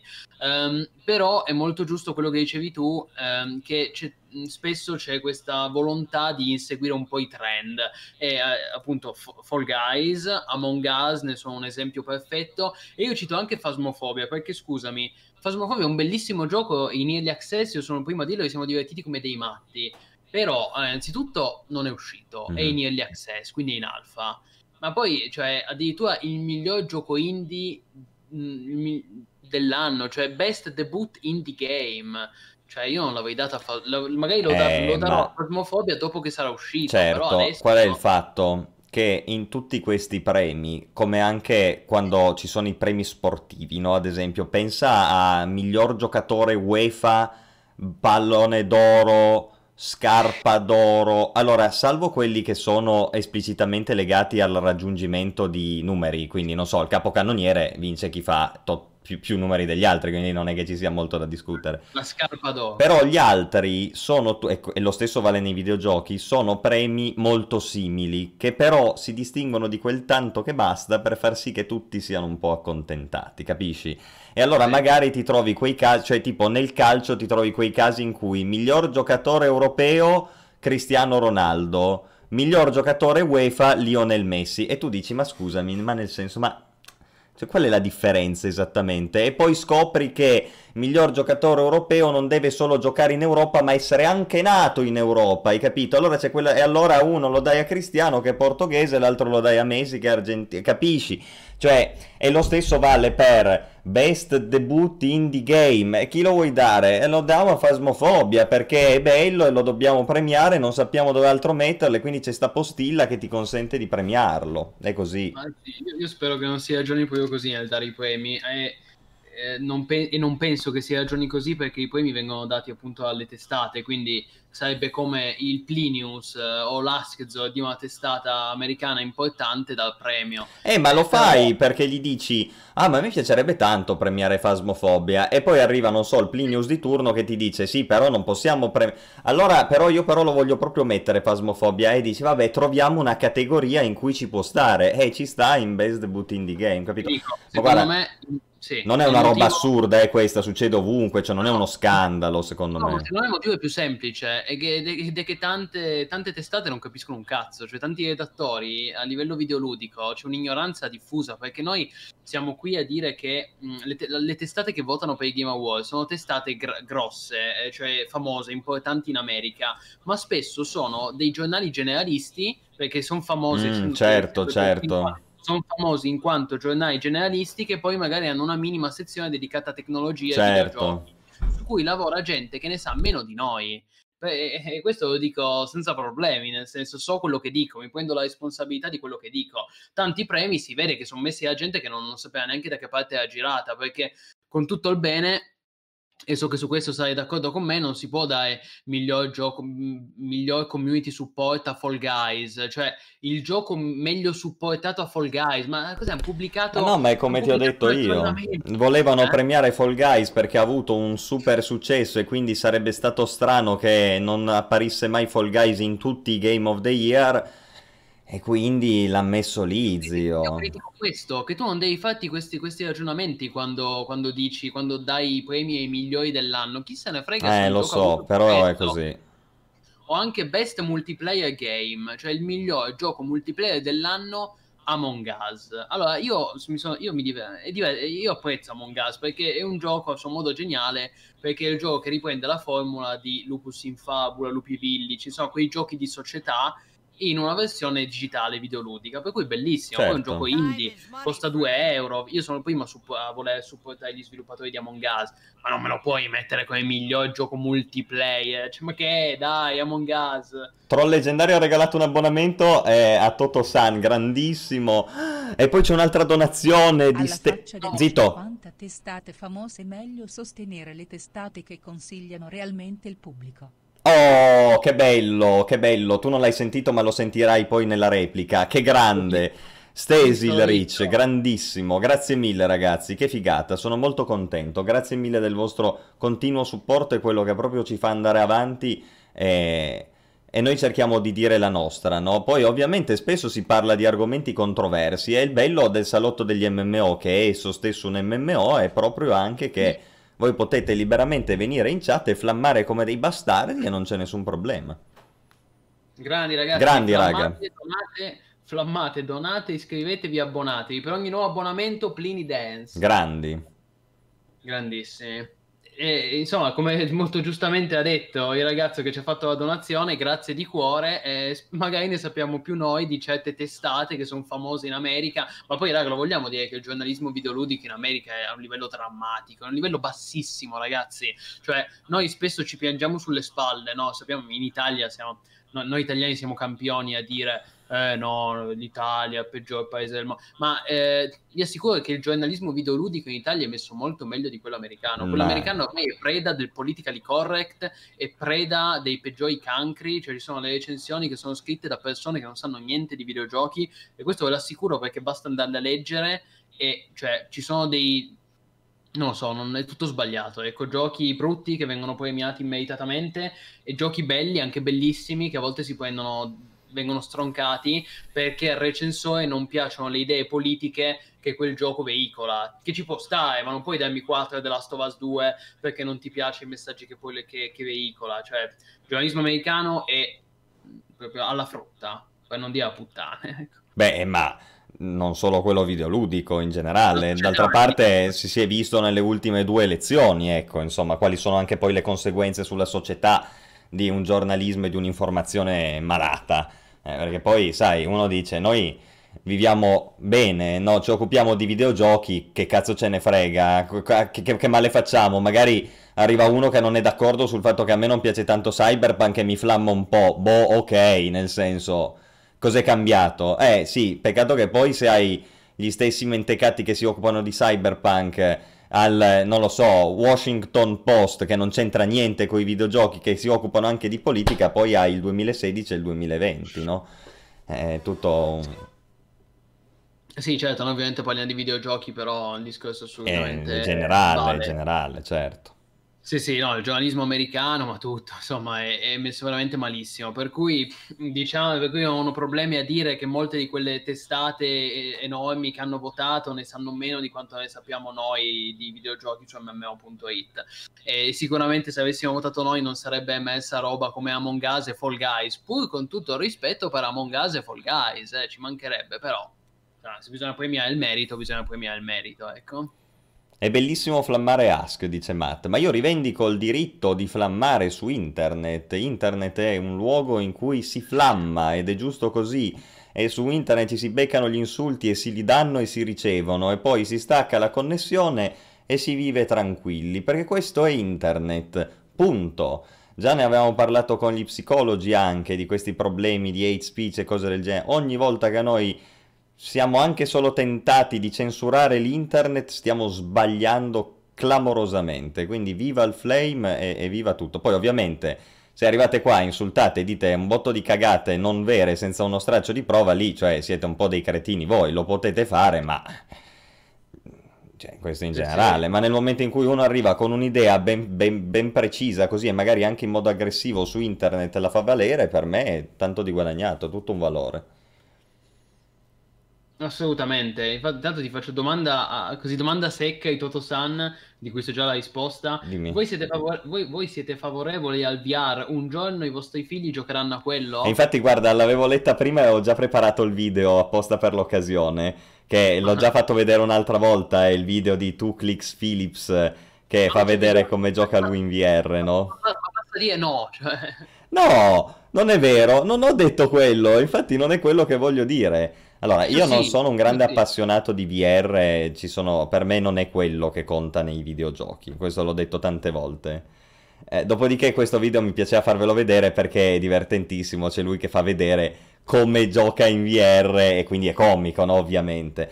No, detto questo, eh, il VR io l'ho, l'ho, visto tanto di Half-Life Alyx, devo dirti che a me non me, ne, non me ne è mai fregato nulla del VR, poi ovviamente Half-Life comunque mi piace, è prodotto storico, quindi volevo almeno vedere cosa, cosa fosse questo Half-Life Alyx e in che modo eh, spingesse un po' in avanti, diciamo, la tecnologia. Effettivamente lo fa, perché hai delle interazioni, dei movimenti e delle situazioni che sono molto, molto belli, sono coinvolgenti. Cioè, di nuovo, c'è gente a cui questa cosa qua piace tantissimo. È una roba, una roba nuova. E, e, va bene, nel senso, e se vi piace, ok, prendetelo. Secondo me, io vi dico la mia, costa un capitale. A me i videogiochi non mi piace l'immersività, mi piace il gameplay, quindi non mi dà nulla in più. Io ho questa idea qua. Quindi per me il VR, almeno al momento, è no. Cioè, rapporto costi-benefici non vale la pena. Eh, poi però magari ci sono delle... Io ho letto di gente che gioca... Cioè, pensate, no? Gli antipodi rispetto a come sono io gente che gioca Elite Dangerous in VR tutto il giorno e dice bellissimo. E che, cosa vuoi dire a questa gente qua? Gli dici che, che sono stupidi loro, ma non è vero. A loro piace una roba diversa. Allora, se a voi piace quella cosa lì, se a vostro figlio piacerà questa cosa qua, va benissimo. Ma giocate col VR. Magari è anche più sano dal punto di vista fisico fare un po' di movimento invece che stare seduti a, a manovrare la tastiera. Quindi cioè, boh. Comunque, hai fatto vedere questo video il cui protagonista è Emberai. È vero, è uguale a Emberai. Sì. Emberai è lui che l'ha fatto. e ti fa capire che il VR ti rende un po' ridicolo. Devi farlo a porte chiuse con le finestre abbassate, sicuramente. Sì. Esatto. Però sì, come dice Zetatronic, anche fare un ottimo modo per fare moto in casa divertendosi, in quarantena. Ma sì, sì ragazzi, no, ognuno il suo, sentite. A me non piace, a me non interessa.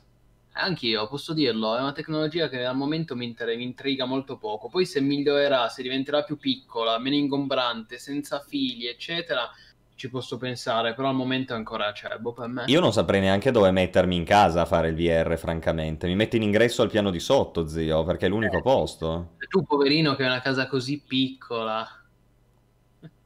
Una casetta. Eh No, comunque, allora, volevo leggere un po' di commenti prima perché quando si parlava dei Game Awards me li sono persi tutti. Allora, sì, uh, The Red diceva che Odyssey è stata una bomba per un fan di Elite Dangerous mentre invece um, faceva notare, aspetta, lo trovo, ah, sì, BioWare ormai defunta, dice Ashi, interessa il nuovo gioco di Housemark, sì, Returnal, interessante, sicuramente da tenere d'occhio.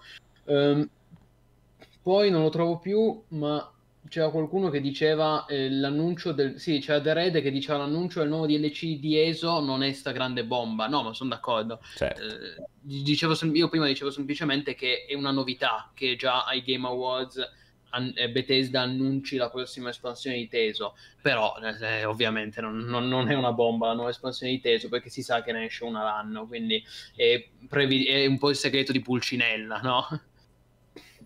Per il resto, vediamo. Ah, gran gioco Vermintide 2, dice BD Silma. È un gioco molto divertente, sì, in compagnia. Devi avere qualche amico, però. Tipico gioco coop, se, lo, se ci fruisci, lo fruisci con qualche amico, è un'esperienza molto frenetica, molto simpatica. Chi che diceva che è un diritto e un piacere essere flammati mi è piaciuto tantissimo. Morgotto, bellissimo. Poi parlano di, del VR, ma sì, no, no, ma è che oggi anche i prezzi di VR, magari non di top gamma, sono abbordabili, non c'è no, dubbio. La te- è ancora cerbo. Esatto, ancora... cioè il punto... Poi, è vero che è sceso il prezzo, ma non ci siamo ancora, non ci siamo ancora per me. È una questione di costi, di, di rapporto costo, costo-beneficio, no? Cioè ci sono delle persone per cui anche 700 euro comunque sono pochi rispetto al beneficio che gli viene dato.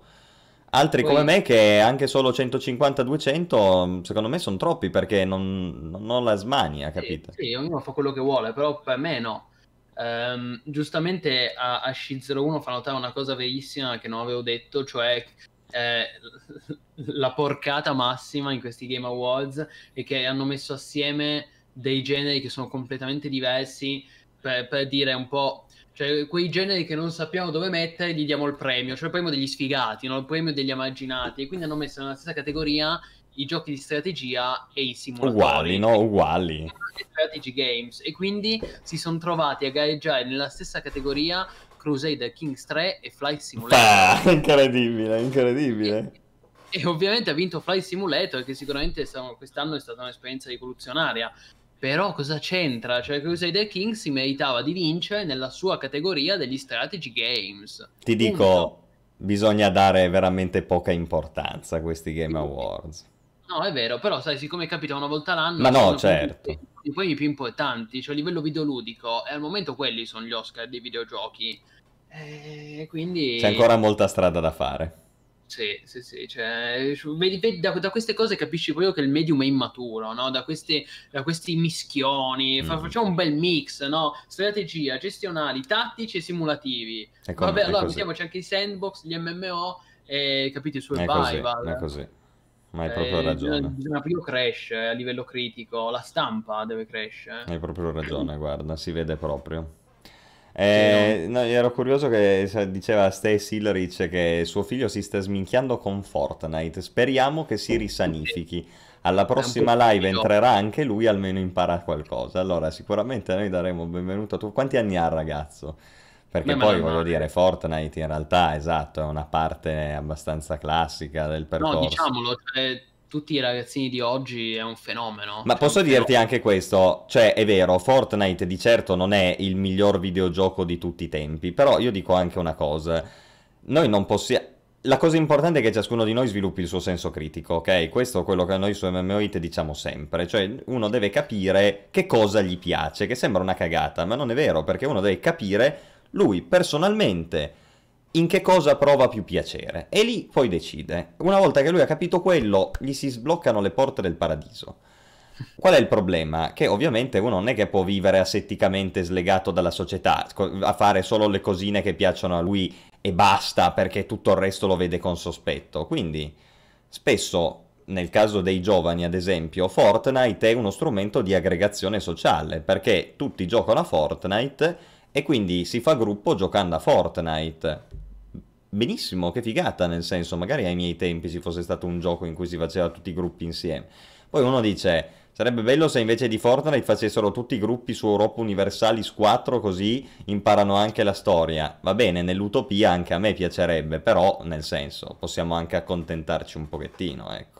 Ma sì, più che altro, secondo me, quel- il- un problema è che tu dici ogni ragazzo gli deve formare un, proprio gru- un pro- un proprio 12 gruppo, anni, vedi? tranquillo, scusami. verissimo, eh, però il problema è che spesso nella nuova generazione neanche poi eh, neanche li giocano molti titoli meritevoli perché giocano ciò che tira su Twitch e c'è questo problema della peer pressure, cioè sento proprio la pressione dei pari per cui se tutti giocano o io dico Fortnite ma possiamo dire appunto Among Us che è anche gio- fenomeno giocatissimo Certo. quello, eh. E allora tutti iniziano a giocare a quello, cioè vanno un po' a ondate Certo. che ci sta perché sono giovani, sono ragazzini, ci sono sempre stati i fenomeni. Le però in questo mode. caso viene questa meccanica, eh sì, le mode ci sono sempre state, ma in questo caso viene ancora più enfatizzata perché è vero che le mode c'erano anche quando eravamo ragazzini noi, però non, non essendoci internet o comunque essendoci un livello estremamente ehm, primitivo, io tornavo a casa e quando tornavo a casa giocavo a ciò che piaceva a me e guardavo i film che piacevano a me. Invece adesso, anche quando sei a casa, sei sempre connesso, per cui anche poi quando sei nel, nel- nel buio della tua cameretta, sei su Fortnite o su Among Us, capite? Quello è il rischio. No, hai ragione su questo, senz'altro, ma infatti ti dico, come ho detto prima, la, la cosa fondamentale è che si sviluppi la coscienza critica di ognuno e si capisca ciò che veramente piace. Poi è chiaro che eh, grandissimo UG77 è diventato massivo, grandissimo. Poi è, Grande, grazie di cuore. poi ecco il punto è io non farei le crociate contro Fortnite perché possono essere perché Fortnite può fungere appunto come strumento di aggregazione sociale al pari cioè se vogliamo di alcune abitudini un po' sconvenienti che potevamo avere noi, cioè c'era la gente che andava a fumarsi le canne, quello era uno strumento di aggregazione. Ora, vuoi fare il culo a tuo figlio e metterlo in castigo perché l'hai sgamato a fumarsi una canna perché faceva aggregazione con gli amici? Cioè, ma non è quello il problema, il problema è se poi tuo figlio da quello non ha più, non capisce più niente e segue pedissequamente la massa, però quello è un altro problema, non, non c'entra con Fortnite o con la canna, cioè non c'entra con la, la cosa di per sé, capito, con l'elemento singolo, c'entra con tutta la concezione mentale. Allora, una volta che la concezione mentale è salva, facciano quello che vogliono, ecco, scoprano liberamente il mondo e soprattutto stiano anche socialmente aggregati, che in questo periodo ce n'è E bisogno. comunque avevi detto 12 anni, avevi detto, Ma beh, sì. 12 anni è, è un, è un bamb- è poco più di un bambino, c'è un ragazzino, ci sta, ma anch'io a 12 anni non mi ricordo cosa giocavo, giocavo a FIFA anch'io a 12 anni, cioè, non è male. Ma certo. E invece, il figlio di Ashi XXX è un grande perché vai tra Fortnite, Breakfast, Enter the Gungeon e addirittura Papers, Please, che grande. Un intenditore. Breakfast è pure uno dei miei giochi preferiti, quindi va benissimo, va benissimo. Molto vario, tra l'altro, il campionario di giochi. Andiamo dai, dai giochi di guida ai hardcore indie fino ai un po' tipo quasi roguelike. Intanto io ho risposto a Stasi da Reach giusto per non, perché non volevo interromperti Askzo perché hai preso, però sì, l'Otro, è ma- l'Otro verrà rimasterizzato ragazzi, avete visto, è uscita praticamente questo annuncio per cui manca solo l'ufficialità, però da, da una riunione con gli, con gli azionisti, perché adesso c'è eh, lì, come si chiama, Ehm, Daybreak, Daybreak Games che è stata acquisita da EG7 Global, abbiamo fatto la news, e nell'acquisizione è stata questa riunione degli azionisti in cui eh, coloro che sono stati acquisiti ovviamente hanno cercato un po' di tirarsela, no? di, di far capire, di esporre agli azionisti quali erano i punti forti del loro catalogo, dei loro franchise. E quindi ovviamente hanno subito messo in mezzo il franchise di Lord of the Rings, il Signore degli Anelli, dicendo che per sfruttare il traino conseguente all'uscita della serie TV di Amazon legata al Signore degli Anelli, che uscirà tra il 2020, che uscirà probabilmente nel 2022, in quegli anni, quindi sempre nel 2022, uscirà una versione graficamente aggiornata di Lord of the Rings Online. Quindi adesso non sappiamo che si chiamerà proprio Remastered, HD Edition, lì è tutto da vedere. Però sicuramente a questo punto ci possiamo attendere un, un grosso aggiornamento grafico di Lotro che effettivamente ne ha bisogno perché parliamo di un MMO del 2007, quindi comunque ha 13 anni sul groppone. E io l'ho sempre detto, è un gioco che è invecchiato bene da un punto di vista artistico perché i paesaggi della Terra di Mezzo sono ancora oggi molto belli ma è invecchiato molto male da un punto di vista tecnico. Cioè Lotro ha sicuramente bisogno di una svecchiata quindi poi lì dipende anche da come la fanno eh, perché se danno giusto una passatina alle texture non cambia nulla. Però se fanno un bel lavoro sicuramente interessante. Da tenere d'occhio anche perché da qui ai prossimi due anni il franchise del Signore degli Anelli tornerà sulla cresta dell'onda come non lo è da vent'anni. Ecco, questa, che faccio io non è neanche una previsione, è una certezza, perché tra la serie TV di Amazon che è già stata confermata per 5 stagioni, il, l'MMO sempre di Amazon, la remaster di Lord of the Rings Online, insomma ragazzi, cioè, tornerà sulla cresta, tornerà sicuramente un argomento pop, bisogna vedere come, è un po' quello il problema che mi preoccupa. Facciamo intanto un in bocca al lupo a Baxen che domani ha un esame, grande nostro donatore e follower, infatti l'ho salutato, buonanotte, in bocca al lupo. Grandissimo, in bocca al lupo, dai! Eh. Poi mi dici cosa studi, che sono curioso, prossima volta. I figli di Askzo e Plinius giocheranno forzatamente ad Albion Online, no, ma in realtà Askzo è un grande detrattore, oppositore di Albion. Pensavo dei figli. No, no, di Albion Online. Eh, in realtà Askzor è un grande detrattore dei figli. quello, vabbè, quello, quello tu, no scherzo, però, però è molto, molto interessante. Come punizione, dice Toto San, lo facciamo fare mare. Allora, Cacao... Allora, sì, per rispondere a Sputtata, Cacao Games ha ceduto Black Desert Online, sapete chi se l'è preso? Non, non è che l'ha ceduto, è sostanzialmente per ha preso il controllo totale della sua IP, cioè adesso per fa da sviluppatore e publisher. Meno, mi risulta, a meno che non sono uscite delle notizie nell'ultima mezz'ora. Giusto oggi abbiamo fatto una news su MMO.it che adesso vi linko, da cui è emersa questa notizia che Black Desert Online non verrà più pubblicato in Europa da eh, da Cacao Games perché se ne occupa la stessa per l'Abyss che sono gli sviluppatori, quindi esatto. interessante. Esatto, infatti questo eh, lo tengo d'occhio, te, cioè cos'è che poi da tenere d'occhio di fatto? Il modello di monetizzazione, vedremo come cambia il Pearl Shop a seguito di questo, se cambierà. Eh, e su questo effettivamente c'è il discorso di Crimson Desert che ancora non l'abbiamo aperto. Andiamo rapidamente un po' su Crimson Desert, ma ce lo teniamo poi buono anche magari per un po' della prossima volta. Eh, qua io eh, ti introduco, poi parli tu perché sei più esperto di questo cambiamento potenziale che c'è stato, no? Allora, piccolissimo cappello introduttivo, tutti quanti noi lo sapete ormai da tempo, aspettiamo abbastanza eh, arditamente Crimson Desert perché almeno sulla carta fino all'altro giorno sembrava essere il nuovo Black Desert che però risolve alcuni dei temi principali di Black Desert problematici come ad esempio primo fra tutti l'assenza di un contenuto meaningful significativo PvE per piccoli gruppi e medi gruppi, quindi questo secondo me era veramente ciò che faceva speak, perché una formula come quella di Black Desert ma con in più questo è veramente forse l'MMO definitivo.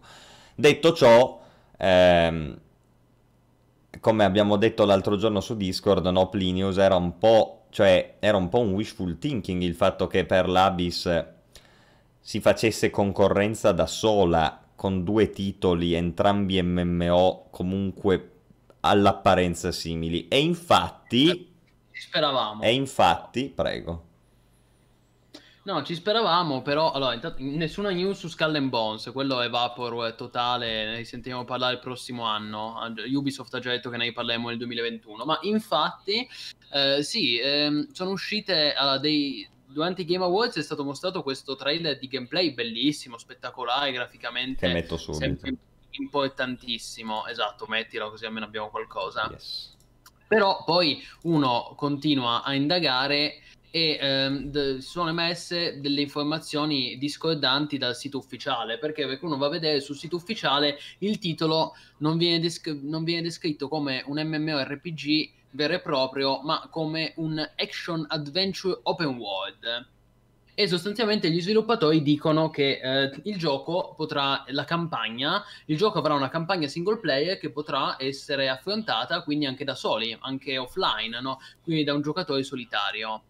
Mm, in cui si impersona appunto questo mercenario Macduff che è il capo di questa banda di mercenari disperati e quindi ci sarà un, un, un grande focus sulla narrativa e sulla campagna single player e anche sulle cutscene. Infatti, le scene che vi sta facendo vedere Askzor sono in buona parte riprese proprio dalle cutscene che avrà Crimson Desert. Comunque il motore è quello del gioco, si vede anche il, in particolare dal cielo e dal sole è Black Desert, il motore di Black Desert è rimesso a lucido, ancora una volta. Sì, sì, ma infatti va benissimo. Benissimo, cioè no, assolutamente questo è giusto dirlo, cioè non è un cinematic trailer, questo è un trailer che poi alla fine si intravede anche qualcosa di gameplay, quindi molto figo, molto interessante a livello tecnico. eh, è subentrata però questo, questo, dubbio, per cui um, allora, quelli, allora, gli sviluppatori stessi lo definiscono come un action adventure open world. Però com- la situazione è complessa, perché uno potrebbe dire action adventure open world, quindi non è un MMO, RIP, è finita. Però no, non è neanche così, perché poi è arrivato PC Gamer che ha intervistato gli sviluppatori e ha detto che sostanzialmente Crimson Desert presenter, presenterà un open world massivo su un unico server che sarà condiviso con i giocatori. Allo stesso tempo, però, i giocatori impersoneranno un protagonista predefinito, il mercenario Macduff, invece che un personaggio a scelta come classico degli MMO. Poi, però, per l'Abyss ha confermato che in Crimson Desert ci saranno dungeon, battaglie PvP e assedio ai castelli, che sono delle robe tipiche degli MMO veri e propri. Quindi o, o, combatteranno centinaia di cloni del protagonista principale. O... Esatto, e quindi confusione, cioè non si capisce più niente, ok? C'è una confusione totale. Stiamo, siamo qui che stiamo cercando di interpretare le, le, i frammenti, le interviste degli sviluppatori. Raramente ho visto un gioco più confuso a livello di, eh, di, presentazione. Poi magari sarà bellissimo, però sicuramente il modo in cui lo stanno presentando non si capisce. No, sì, poi è assurdo perché dovrebbe uscire tra poco in realtà, eh? Quindi... Sì, tra un anno, tra un anno, però se tutto va bene release uffic- il lancio ufficiale previsto per il prossimo inverno, quindi inverno del 2021, però prima arriverà una beta, quindi la beta già nel corso del 2021, magari metà, metà sì, anno. Sì, inverno 2022, non 2021. No, no, 2021. Il gioco? Uh, sì. Allora esce inverno... tra pochi mesi, eh, se è 2021. No, cioè, vabbè, hai capito quello che voglio inverno, dire. Cioè, sì, inverno... cioè tipo no, dicembre 2021. Eh dai, sì, cioè, okay. non, non, non, non, facciamo le cose più complicate di quanto non sono, che è già molto complesso di suo. Il gioco uscirà a fine 2021. Bene. Almeno. Però sicuramente lo invieranno, sicur- sicuramente no, diciamo che non mi stupirei se lo inviassero. Però è previsto per quella data, che comunque sì, è relativamente vicino, perché vuol, vuol, dire un anno, cioè noi siamo qua che parliamo di MMO che non escono da 5 anni e probabilmente non usciranno per altri 5, dai vari Camelot Unchained eh, Ashes of Creation, e invece siamo qui a dire che questo gioco tra un anno comunque pre- prevista l'uscita ufficiale, che comunque è poco quindi per i nostri standard a cui siamo abituati. Però siamo qui che stiamo cercando di mettere insieme i, pezzi, i pezzi di un puzzle in cui ognuno dice una cosa diversa. Single player con campagna spettacolare, il mercenario Macduff, un solo PG, però poi ci sono le battaglie PvP, gli assedi PvP, i dungeon, i raid Insomma, è tutto un casino. Quello che io posso dire, che penso di aver capito, e, e, tra parentesi, il gioco avrà anche un sistema di combattimento action come quello di Black Desert, ma migliorato rispetto a Black Desert. Per cui, ad esempio, si vede nel trailer che um, sarà possibile aggrapparsi ai mostri di grandi dimensioni, quindi magari arrampicarsi sulla groppa di un drago. Uh, per poi accoltellarlo o, o, addirittura anche cavalcarlo. Infatti, si vedono delle scene in cui si cavalca il drago e eh, si, si vola in giro. Uh, e questo ricorda molto Dragon's Dogma, che è l'action, famoso action RPG sviluppato da Capcom, molto apprezzato, molto acclamato, eccolo lì la scena, e sicuramente eh, gli sviluppatori di Parlabi si sono ispirati almeno in parte a Dragon's Dogma per il combat system action di Crimson Desert. Detto questo, l'idea che mi sono fatto io è, cercando di interpretare le dichiarazioni degli sviluppatori, che Sicuramente Crimson Desert avrà una campagna single player, quindi potrà essere giocato anche in single player offline. Um, però poi sarà possibile eh, giocarci anche online, cioè di, in pratica stiamo parlando di modalità, cioè i giocatori potranno scegliere in quale modalità vogliono fruire il titolo e ci sarà una modalità single player, ma per chi lo vuole giocare come un MMO come sarà nel mio caso, nel caso di Askz, sicuramente sarà possibile giocarci online e in questo caso gli sviluppatori dicono che ci sarà un unico open world massivo su un unico server. Quindi, detto così, sembra un MMO a tutti gli effetti, però un MMO soltanto se volete giocarci in quella modalità, che è una cosa nuova perché noi siamo abituati che gli MMO effettivamente non ci puoi neanche giocare offline. Invece questo diciamo che integra un po' mh, quei giochi ibridi, no? Tipo The Division, che tu dici magari ci posso giocare anche da solo, però poi con gli amici o Destiny, insomma, va, va, va capito, ecco. Questa Aspetteremo, no, no, ma penso anch'io che sarà così. Oppure sarà una cosa tipo quella che io mi auguro sarà poi GTA 6, GTA Online il seguito, cioè tu hai la tua campagna single player, chiamiamola così, che però fai con il tuo personaggio e che consente l'unione anche di amici in cooperativa. A fronte di questo hai anche in giro eh, qui e là per la mappa attività eh, un po' alla Diablo 4, no? potremmo dirle, con, eh, con altri giocatori. Cioè, sicuramente ha questa doppia anima, poi appunto resta da vedere se è proprio una cosa tipo c'è il server multiplayer e lì si fa solo multiplayer oppure se c'è una struttura un po' ibrida, così tra lo shared world e l'open world. Io penso che molto probabilmente, come dice giustamente Royal J, non ci saranno classi, perché appunto come nel single player tu impersoni un eroe che ha più ruoli e questo lo si vede anche dal trailer. Sì. Se uno analizza il trailer vede che prima usi l'arco, poi usi la spada, poi usi... Insomma, sicuramente a differenza di Black Desert, che invece ha proprio le classi predefinite, con Crimson Desert stanno cercando di fare un gioco più flessibile, con più cose a scelta, e quindi io penso che non ci, sono abbastanza sicuro che non ci sarà la scelta di una classe prestabilita, appunto.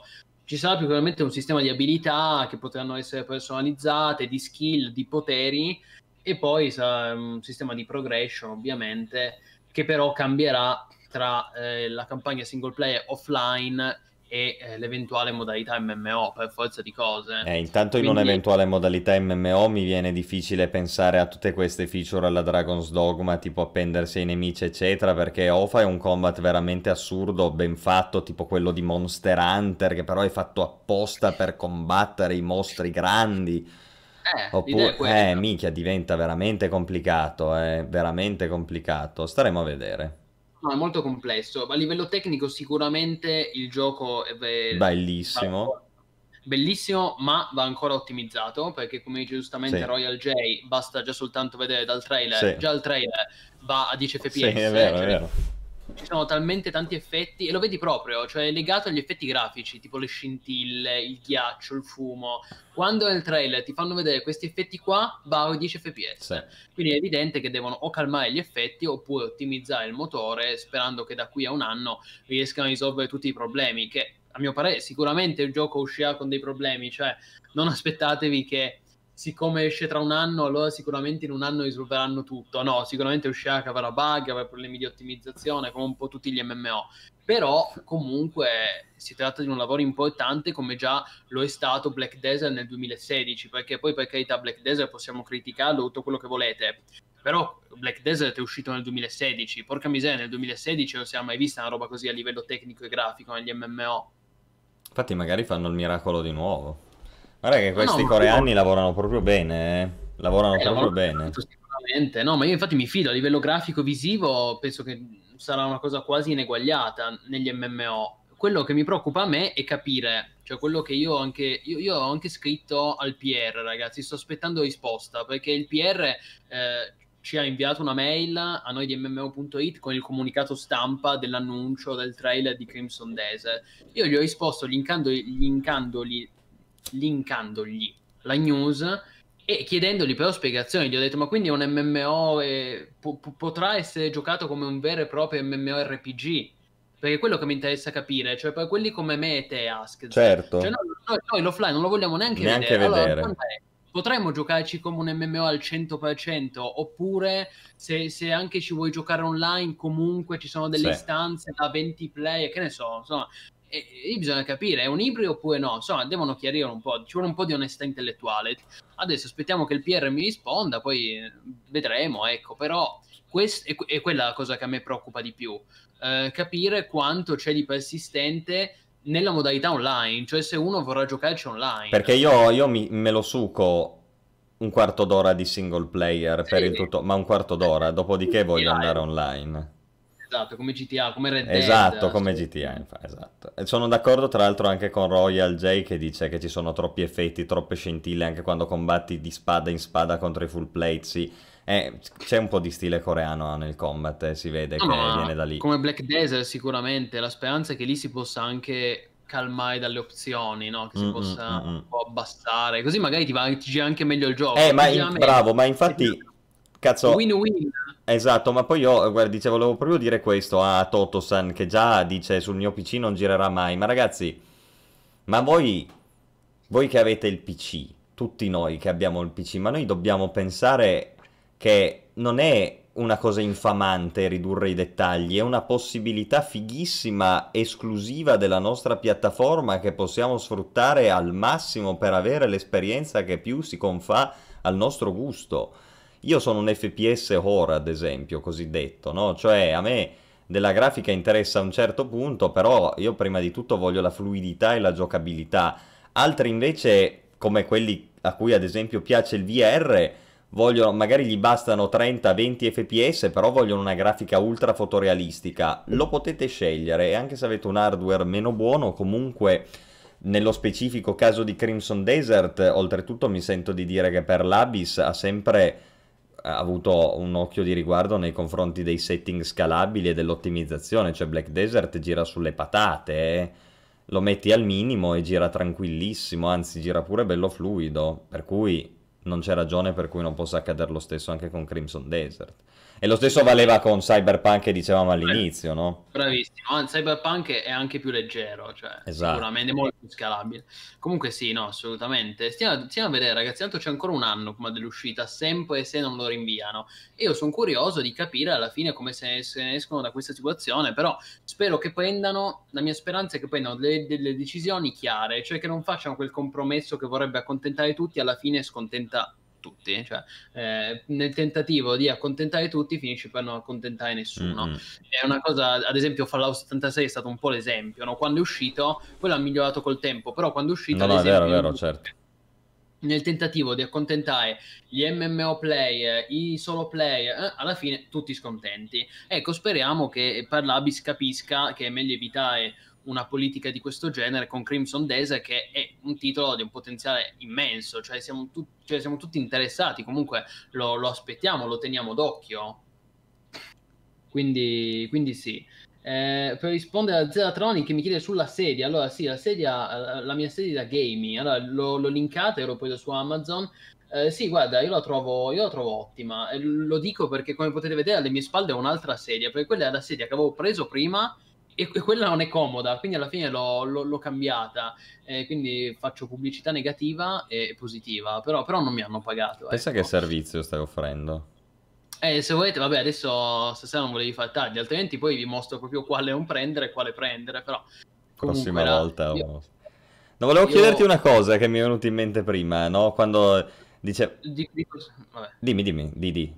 No, no, vabbè, volevo soltanto dire, non, questa sedia che ho adesso non aspettatevi una roba pazzesca perché le mancano un po' di feature, nel senso quella, quella sedia lì eh, costava molto di più, costava tipo 200 euro ma ha più feature, cioè ti puoi proprio, capito, mettere tipo come se fossi su un letto, cioè è reclinabile fino a livello quasi letto, orizzontale. Invece questa va soltanto fin, fin, fino a così, quindi però è comodissimo, io mi trovo, la uso tutto il giorno, mi trovo molto bene, ecco. Bene. Ma tu, eh, perché prima dicevi, no, Crimson Desert uscirà inverno 2021, no? Io ti ho detto, ma no, inverno 2022. Cioè, per te la prima stagione dell'anno è l'inverno o è l'ultima stagione dell'anno l'inverno? No, no, l'inverno inizia a dicembre, quello appunto, e quindi se tu dici inverno 2021, a meno che non sei uno che sta facendo dei giochi di parole, intendi tipo dicembre 2021, o magari gennaio 2022, però si intende quel periodo lì, perché tecnicamente, proprio da un punto di vista atmosferico, meteorologico, l'inverno inizia cos'è, tipo il 21 dicembre. Sì, il 21 dicembre. Eh, e quindi, boh, cioè quello... Ok, molto... no, perché io invece quando mi parli di inverno penso a gennaio, febbraio, marzo. Eh, l'inverno teoricamente è l'ultima stagione dell'anno, anche se per pochi giorni, però è l'ultima stagione dell'anno. E metà, cioè inizia nell'ultima stagione dell'anno e finisce nella prima dell'anno dopo. Sì, sì. Sì, sì, boh. Eh, ma così, nel senso, io ragiono da un punto di vista meteorologico. Solo che sono dieci giorni di inverno nell'anno prima, capisci? Per quello che a me viene da pensare a gennaio, febbraio, marzo dell'anno eh, dopo. Sì, ma quello che pensi tu ci sta. Dico soltanto che tecnicamente inizia nell'inverno 2021, inizia nel 2021, anche se è dicembre. Sì, sì, ho capito, ho capito. Comunque sì, Askzo è molto dubbioso. E se poi te ne penti?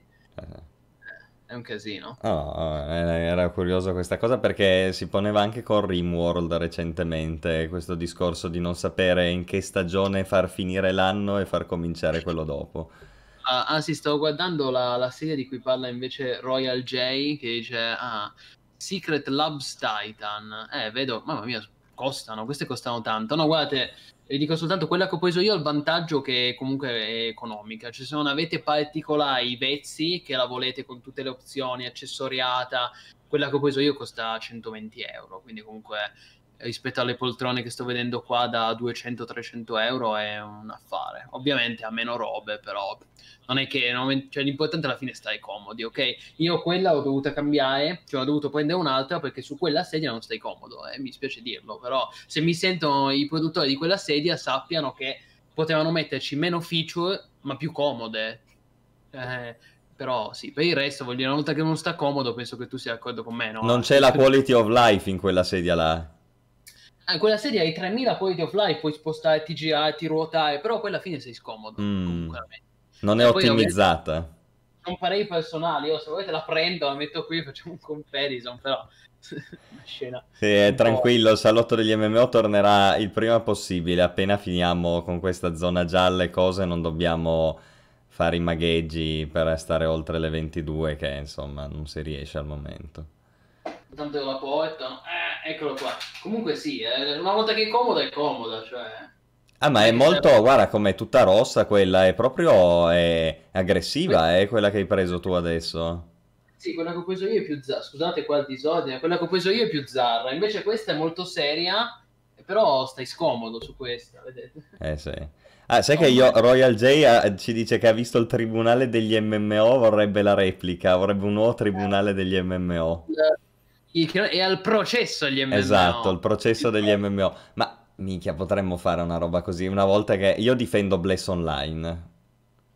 Sì, vabbè, buono. Ah. No, lo facciamo con Cyberpunk, ovviamente. sì, vero, potremmo. Però non è proprio un eh, MMO. Lì, eh, ma chi se ne frega. Va bene comunque. Lì, mm. però, ci vuole anche un bel AI. Non si può fare in due il processo agli MMO. Adesso Switch, vediamo, vediamo. Switch, eh. Switch, aspettate. Ecco. Ah, ecco qua. È Plinius che difende Crowfall, bello, potrebbe essere no, molto interessante. No, Crowfall lo difende Askez, io lo attacco, io difendo Cyberpunk, uh, vedi qua, la, la, metto al massimo, no? Aspetta, ecco, adesso, adesso cascano. Ah, bella raga. Ecco, buonanotte Plinius. E con questo ah, ci avviamo verso i commiati per questa sera. Plin, vuoi dire qualcos'altro? Nel frattempo prendiamo giusto due domande, se le avete ragazzi. No, ma infatti io lo dico, bisogna stare attenti a questa sedia, ragazzi, perché um, cioè io, io, alla fine non ho fatto il reso di sta sedia, perché se, se, vuoi metterti comodo, ti metti lì, ah, così, capito? Però bisogna stare attento perché ti addormenti. cioè, io magari a sera dico, adesso mi guardo un documentario, che sono un barbero. Ecco. Mi metto questa sedia, faccio così, cioè, dopo 5 minuti sei in, in catalessi, cioè, sei in coma, dormi, cioè per cui bisogna stare attenti. Comunque, ragazzi, ci sono domande. Ragazzi, eh, voi che giocate ai giochi belli, vi do un compito per la prossima volta. Allora, voi andate e cercate su YouTube Alessandro Barbero, Richard Zorghe e vi vedete quanto Barbero ha da dire su Richard Zorghe, che è una spia sovietica, presente peraltro anche in Hearts of Iron 4. Quindi vi dico solo questo. Vedetelo e poi godete e mi fate sapere la prossima volta. Sì, sì, posso confermare. Allora, per quanto riguarda, vogliamo la live di Plinius di 10 ore che dorme? No, no, meglio di no. Allora, eh, il titolo del 2021, MMO per farmi un po' di auto hype. Allora, Stacy Rich. Mm, dunque, io nomino, io faccio i nomi di Core Punk e Book of Travels. E poi sicuramente c'è sempre Ashes of Creation, che però vabbè è un po' più in là. Comunque sì. Tu che dici? Io dico... Mm. The Truman Show. The no, Plinius dico Show. niente, dico niente. Niente, niente, Ask lo ammazza la live. Ma non so, cosa vuoi? Che, la prima cosa che mi viene in mente è Mortal Online 2 perché mi ha colpito, però è super prematuro ancora. Poi c'è il canone mensile, un sacco di cose che non mi fido, non mi piacciono, quindi no. Vabbè. Oh, poi vediamo Diablo 4, eh. che magari Diablo 4 no, se esce in tempo Sì, è vero, quindi... perché poi c'è anche da considerare questi AAA tipo Diablo 4. Ma Diablo 4 ovviamente un po' di curiosità c'è, nel senso, boh, io non so quando è stata l'ultima volta che sono stato veramente in hype per qualcosa. Ma sì, lo sappiamo, lo sappiamo. Però vi do un consiglio ultimamente che vi dovete giocare Probabilmente molti di voi, soprattutto quelli un po' più avanti con gli anni, si ricorderanno, come mi ricordo io, di MacWarrior. Ve lo ricordate MacWarrior? Adesso è uscito anche l'ultimo, MacWarrior 5 mi pare. Oh, ma sapete che sti Mac sono una figata assurda, tutto l'universo di Battletech, no? Quindi io vi consiglio, come gioco della settimana, di scaricarvi il mod, se avete, cioè, di comprarvi, tanto lo trovate a 2 euro, Battletech, e di scaricarvi il mod RogueTech, uno strategico a turni bellissimo. Buonanotte Plini. Eh, scusa. Dicevamo, assolutamente, eh, sì, sono d'accordo, bravi, fate come dice Askzo, sempre, nel dubbio. Eh, Diablo 2, eh, bisogna, bisogna avere fede, ragazzi. Io Diablo 2 dico, teniamo d'occhio la BlizzCon. Ricordo che quest'anno è saltata la BlizzCon di novembre e la fanno a febbraio a febbraio diamo, diamo, stiamo a vedere, stiamo a vedere. Poi magari, magari davvero non esiste Diablo 2 è Resurrected e quindi RIP, non, non, niente, non si resuscita niente. Però io dico, teniamolo d'occhio. Che ne vedremo. Guarda, per... se Diablo 4 fa un po' la fine che ha fatto WoW, nel senso che si riappropria di un riscoperto passato, benissimo. Speriamo che sia un po' così. Ma sì, ma secondo me sono una questione di tempo, ragazzi. Ma figuratevi se non fanno Diablo 2 Remaster che hanno fatto Warcraft 3, hanno fatto StarCraft Remaster, hanno fatto quell'altro che non mi ricordo come si chiama. Eh, ce lo fanno Warcraft Resur Reforged. Esatto. Eh, però è questione di tempo. Ci vuole Hell, it's about time. Ci vuole pazienza. E quindi sì, c'è un'ultima domanda qui. Aspetta, lo pesa. Ah, Ark 2. Cosa vi aspettate da Ark 2? Chiede Royal J. Eh, boh, io... Eh, il primo Ark è stato come... Bellissimo capolavoro, un gioco incredibile, probabilmente immortale per quello che mi ha dato. Un gioco fantastico, Ark. Ma siamo sicuri che sia merito solo del gioco e non della compagnia? No, ma ovvia- eh no, eh, beh, il gioco deve però metterti nella condizione di vivere con la compagnia giusta momenti eccellenti, come GTA, io lo dico sempre, no? Ovvio, certo. No, no, beh, Ark giocarlo da solo è folle.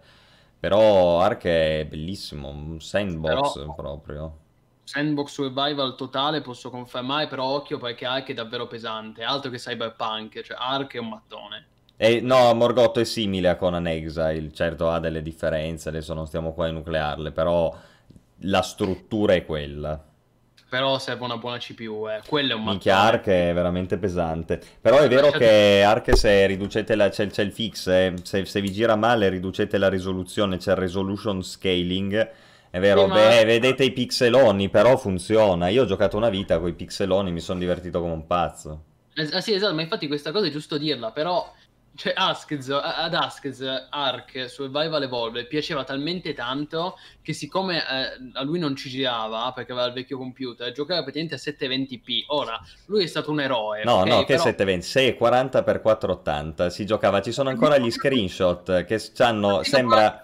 Scusami, ma, ma allora scusami, eh, tu l'hai sopportato, sei stato un eroe, ma non possiamo consigliare alla nostra community di giocare ad Ark 640 x 480. Mi ricordava la grafica di King's Quest 5 e questo mi piaceva. Poi comunque era bello e il gameplay è tutto. Anche a 640 x 480.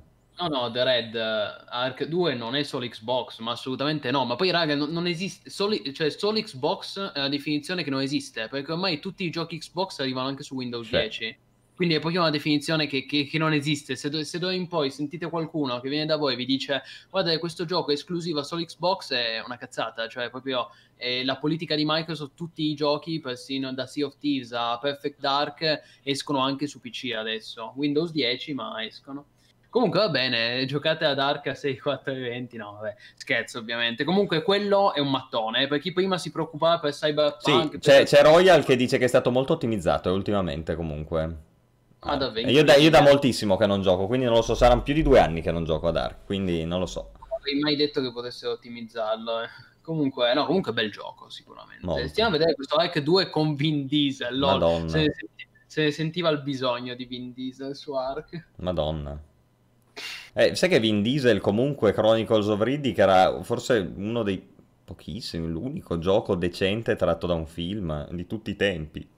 mi ricordo... Eh, Com'è che si chiamava? Era quello del 2001-2002, Chronicles of Riddick, Escape from Butcher Bay, è possibile? Te lo ricordi? Eh, Sì, sì, mi ricordo, ho recensito giochi per il mio computer 8 e mezzo. Ah, eh, vedi, era molto bello quello lì, infatti. preso dal film, preso dal film Pitch Black. Pitch Black. E il- allora, il primo si chiamava, eh, come hai detto te, Escape from Butcher Bay e il secondo Assault on Dark Athena. Ah, quello non l'ho mai giocato. Sì, sì, no, bello, bello, però erano altri tempi. Sì, sì. Bene, ragazzi, Ci fermiamo qui per questa sera, però vi diamo appuntamento prossimamente, direi già questa settimana, con numerosi, molti altri streaming bellissimi, nella speranza di non perdervi nel frattempo nelle land del cyberpunk di Night City, per cui direi che gli streaming di MMO.it sono una motivazione più che sufficiente per giustificare l'Alt F4 da Cyberpunk e l'apertura di twitch.tv.mmo.it, eh? giusto? Per cui vi aspettiamo. Ah, è vero, se Allora- avete due monitor anche mettete, giusto? Beh, certo. Allora, ci chiedono quando la prossima live. Allora, il giorno esatto io purtroppo non lo so perché ho diversi impegni nei prossimi giorni, però sicuramente, fa- sicuramente porteremo di nuovo Cyberpunk. Se, se- se vi, se vi dite, se ci dite che vi interessa, lo riportiamo. Io lo riporto Cyberpunk. Poi sicuramente Crowfall e poi faccio un nuovo MMO disagio a sorpresa. Sì, vi porto Quindi- io Crowfall questa settimana, un giorno che devo ancora decidere perché adesso ho bisogno di almeno due giorni di riposo perché sono impazzito ultimamente su mille robe, adesso sono finalmente in vacanza e quindi... Insomma, Askez Stacanovista ha lavorato troppo. Grande Under Squall 91 è diventato massivo. Sì, ho avuto una settimana pesante, quindi adesso volevo avere giusto due giorni, poi... Eh, l- la- ci sta, ci sta. La chat è combattuta. C'è chi ci dice: Certo che interessa Cyberpunk. E dice: Per carità, no, Cyberpunk. Non lo so. Dobbiamo, ve- vedremo, ragazzi. Vedremo. Però un- almeno un paio di streaming comunque lo farei. È un gioco chiacchieratissimo. Cioè, Ma- stiamo parlando del titolo più chiacchierato dell'anno o del mese. Vedremo. E poi sicuramente porteremo anche altra roba. Lo- ad- appena sapremo il giorno, ragazzi, lo annunciamo sui social. Quindi per qualsiasi cosa seguiteci su Facebook, Instagram, YouTube, Discord, abbiamo un bellissimo canale Discord, sul sito ufficiale e poi eh, ricordatevi ancora di iscrivervi e abbonarvi al canale, questo è sempre giusto dirlo e nel frattempo ne approfitto anche per ringraziare tutti gli utenti che sono ancora con noi a mezzanotte, quasi mezzanotte, ancora in 46, grandi ragazzi. Ma che cos'è questo slideshow? Ti piace? Eh, scusami, direttamente dai tempi di MySpace. Ah, ok. Vabbè, mi andava di fare sta cagata. No, no, vabbè, no, carino, carino. Non so, non capivo cosa fosse. Quindi, bella ragazzi, da parte mia è tutto. Plinius va a dormire eh, prima di entrare su, Cyber- su Night City, perché Night City di notte si vive, quindi si va a dormire. Quindi, bella, iscrivetevi al canale, abbonatevi, restate sempre sintonizzati su mmo.it. Grandi, raga. Stasera niente cucina, prossima volta. Buonanotte, raga. Grandi. Connessi, aggiornati, massivi, sempre. Grandi ragazzi, buonanotte. Buonanotte, raga.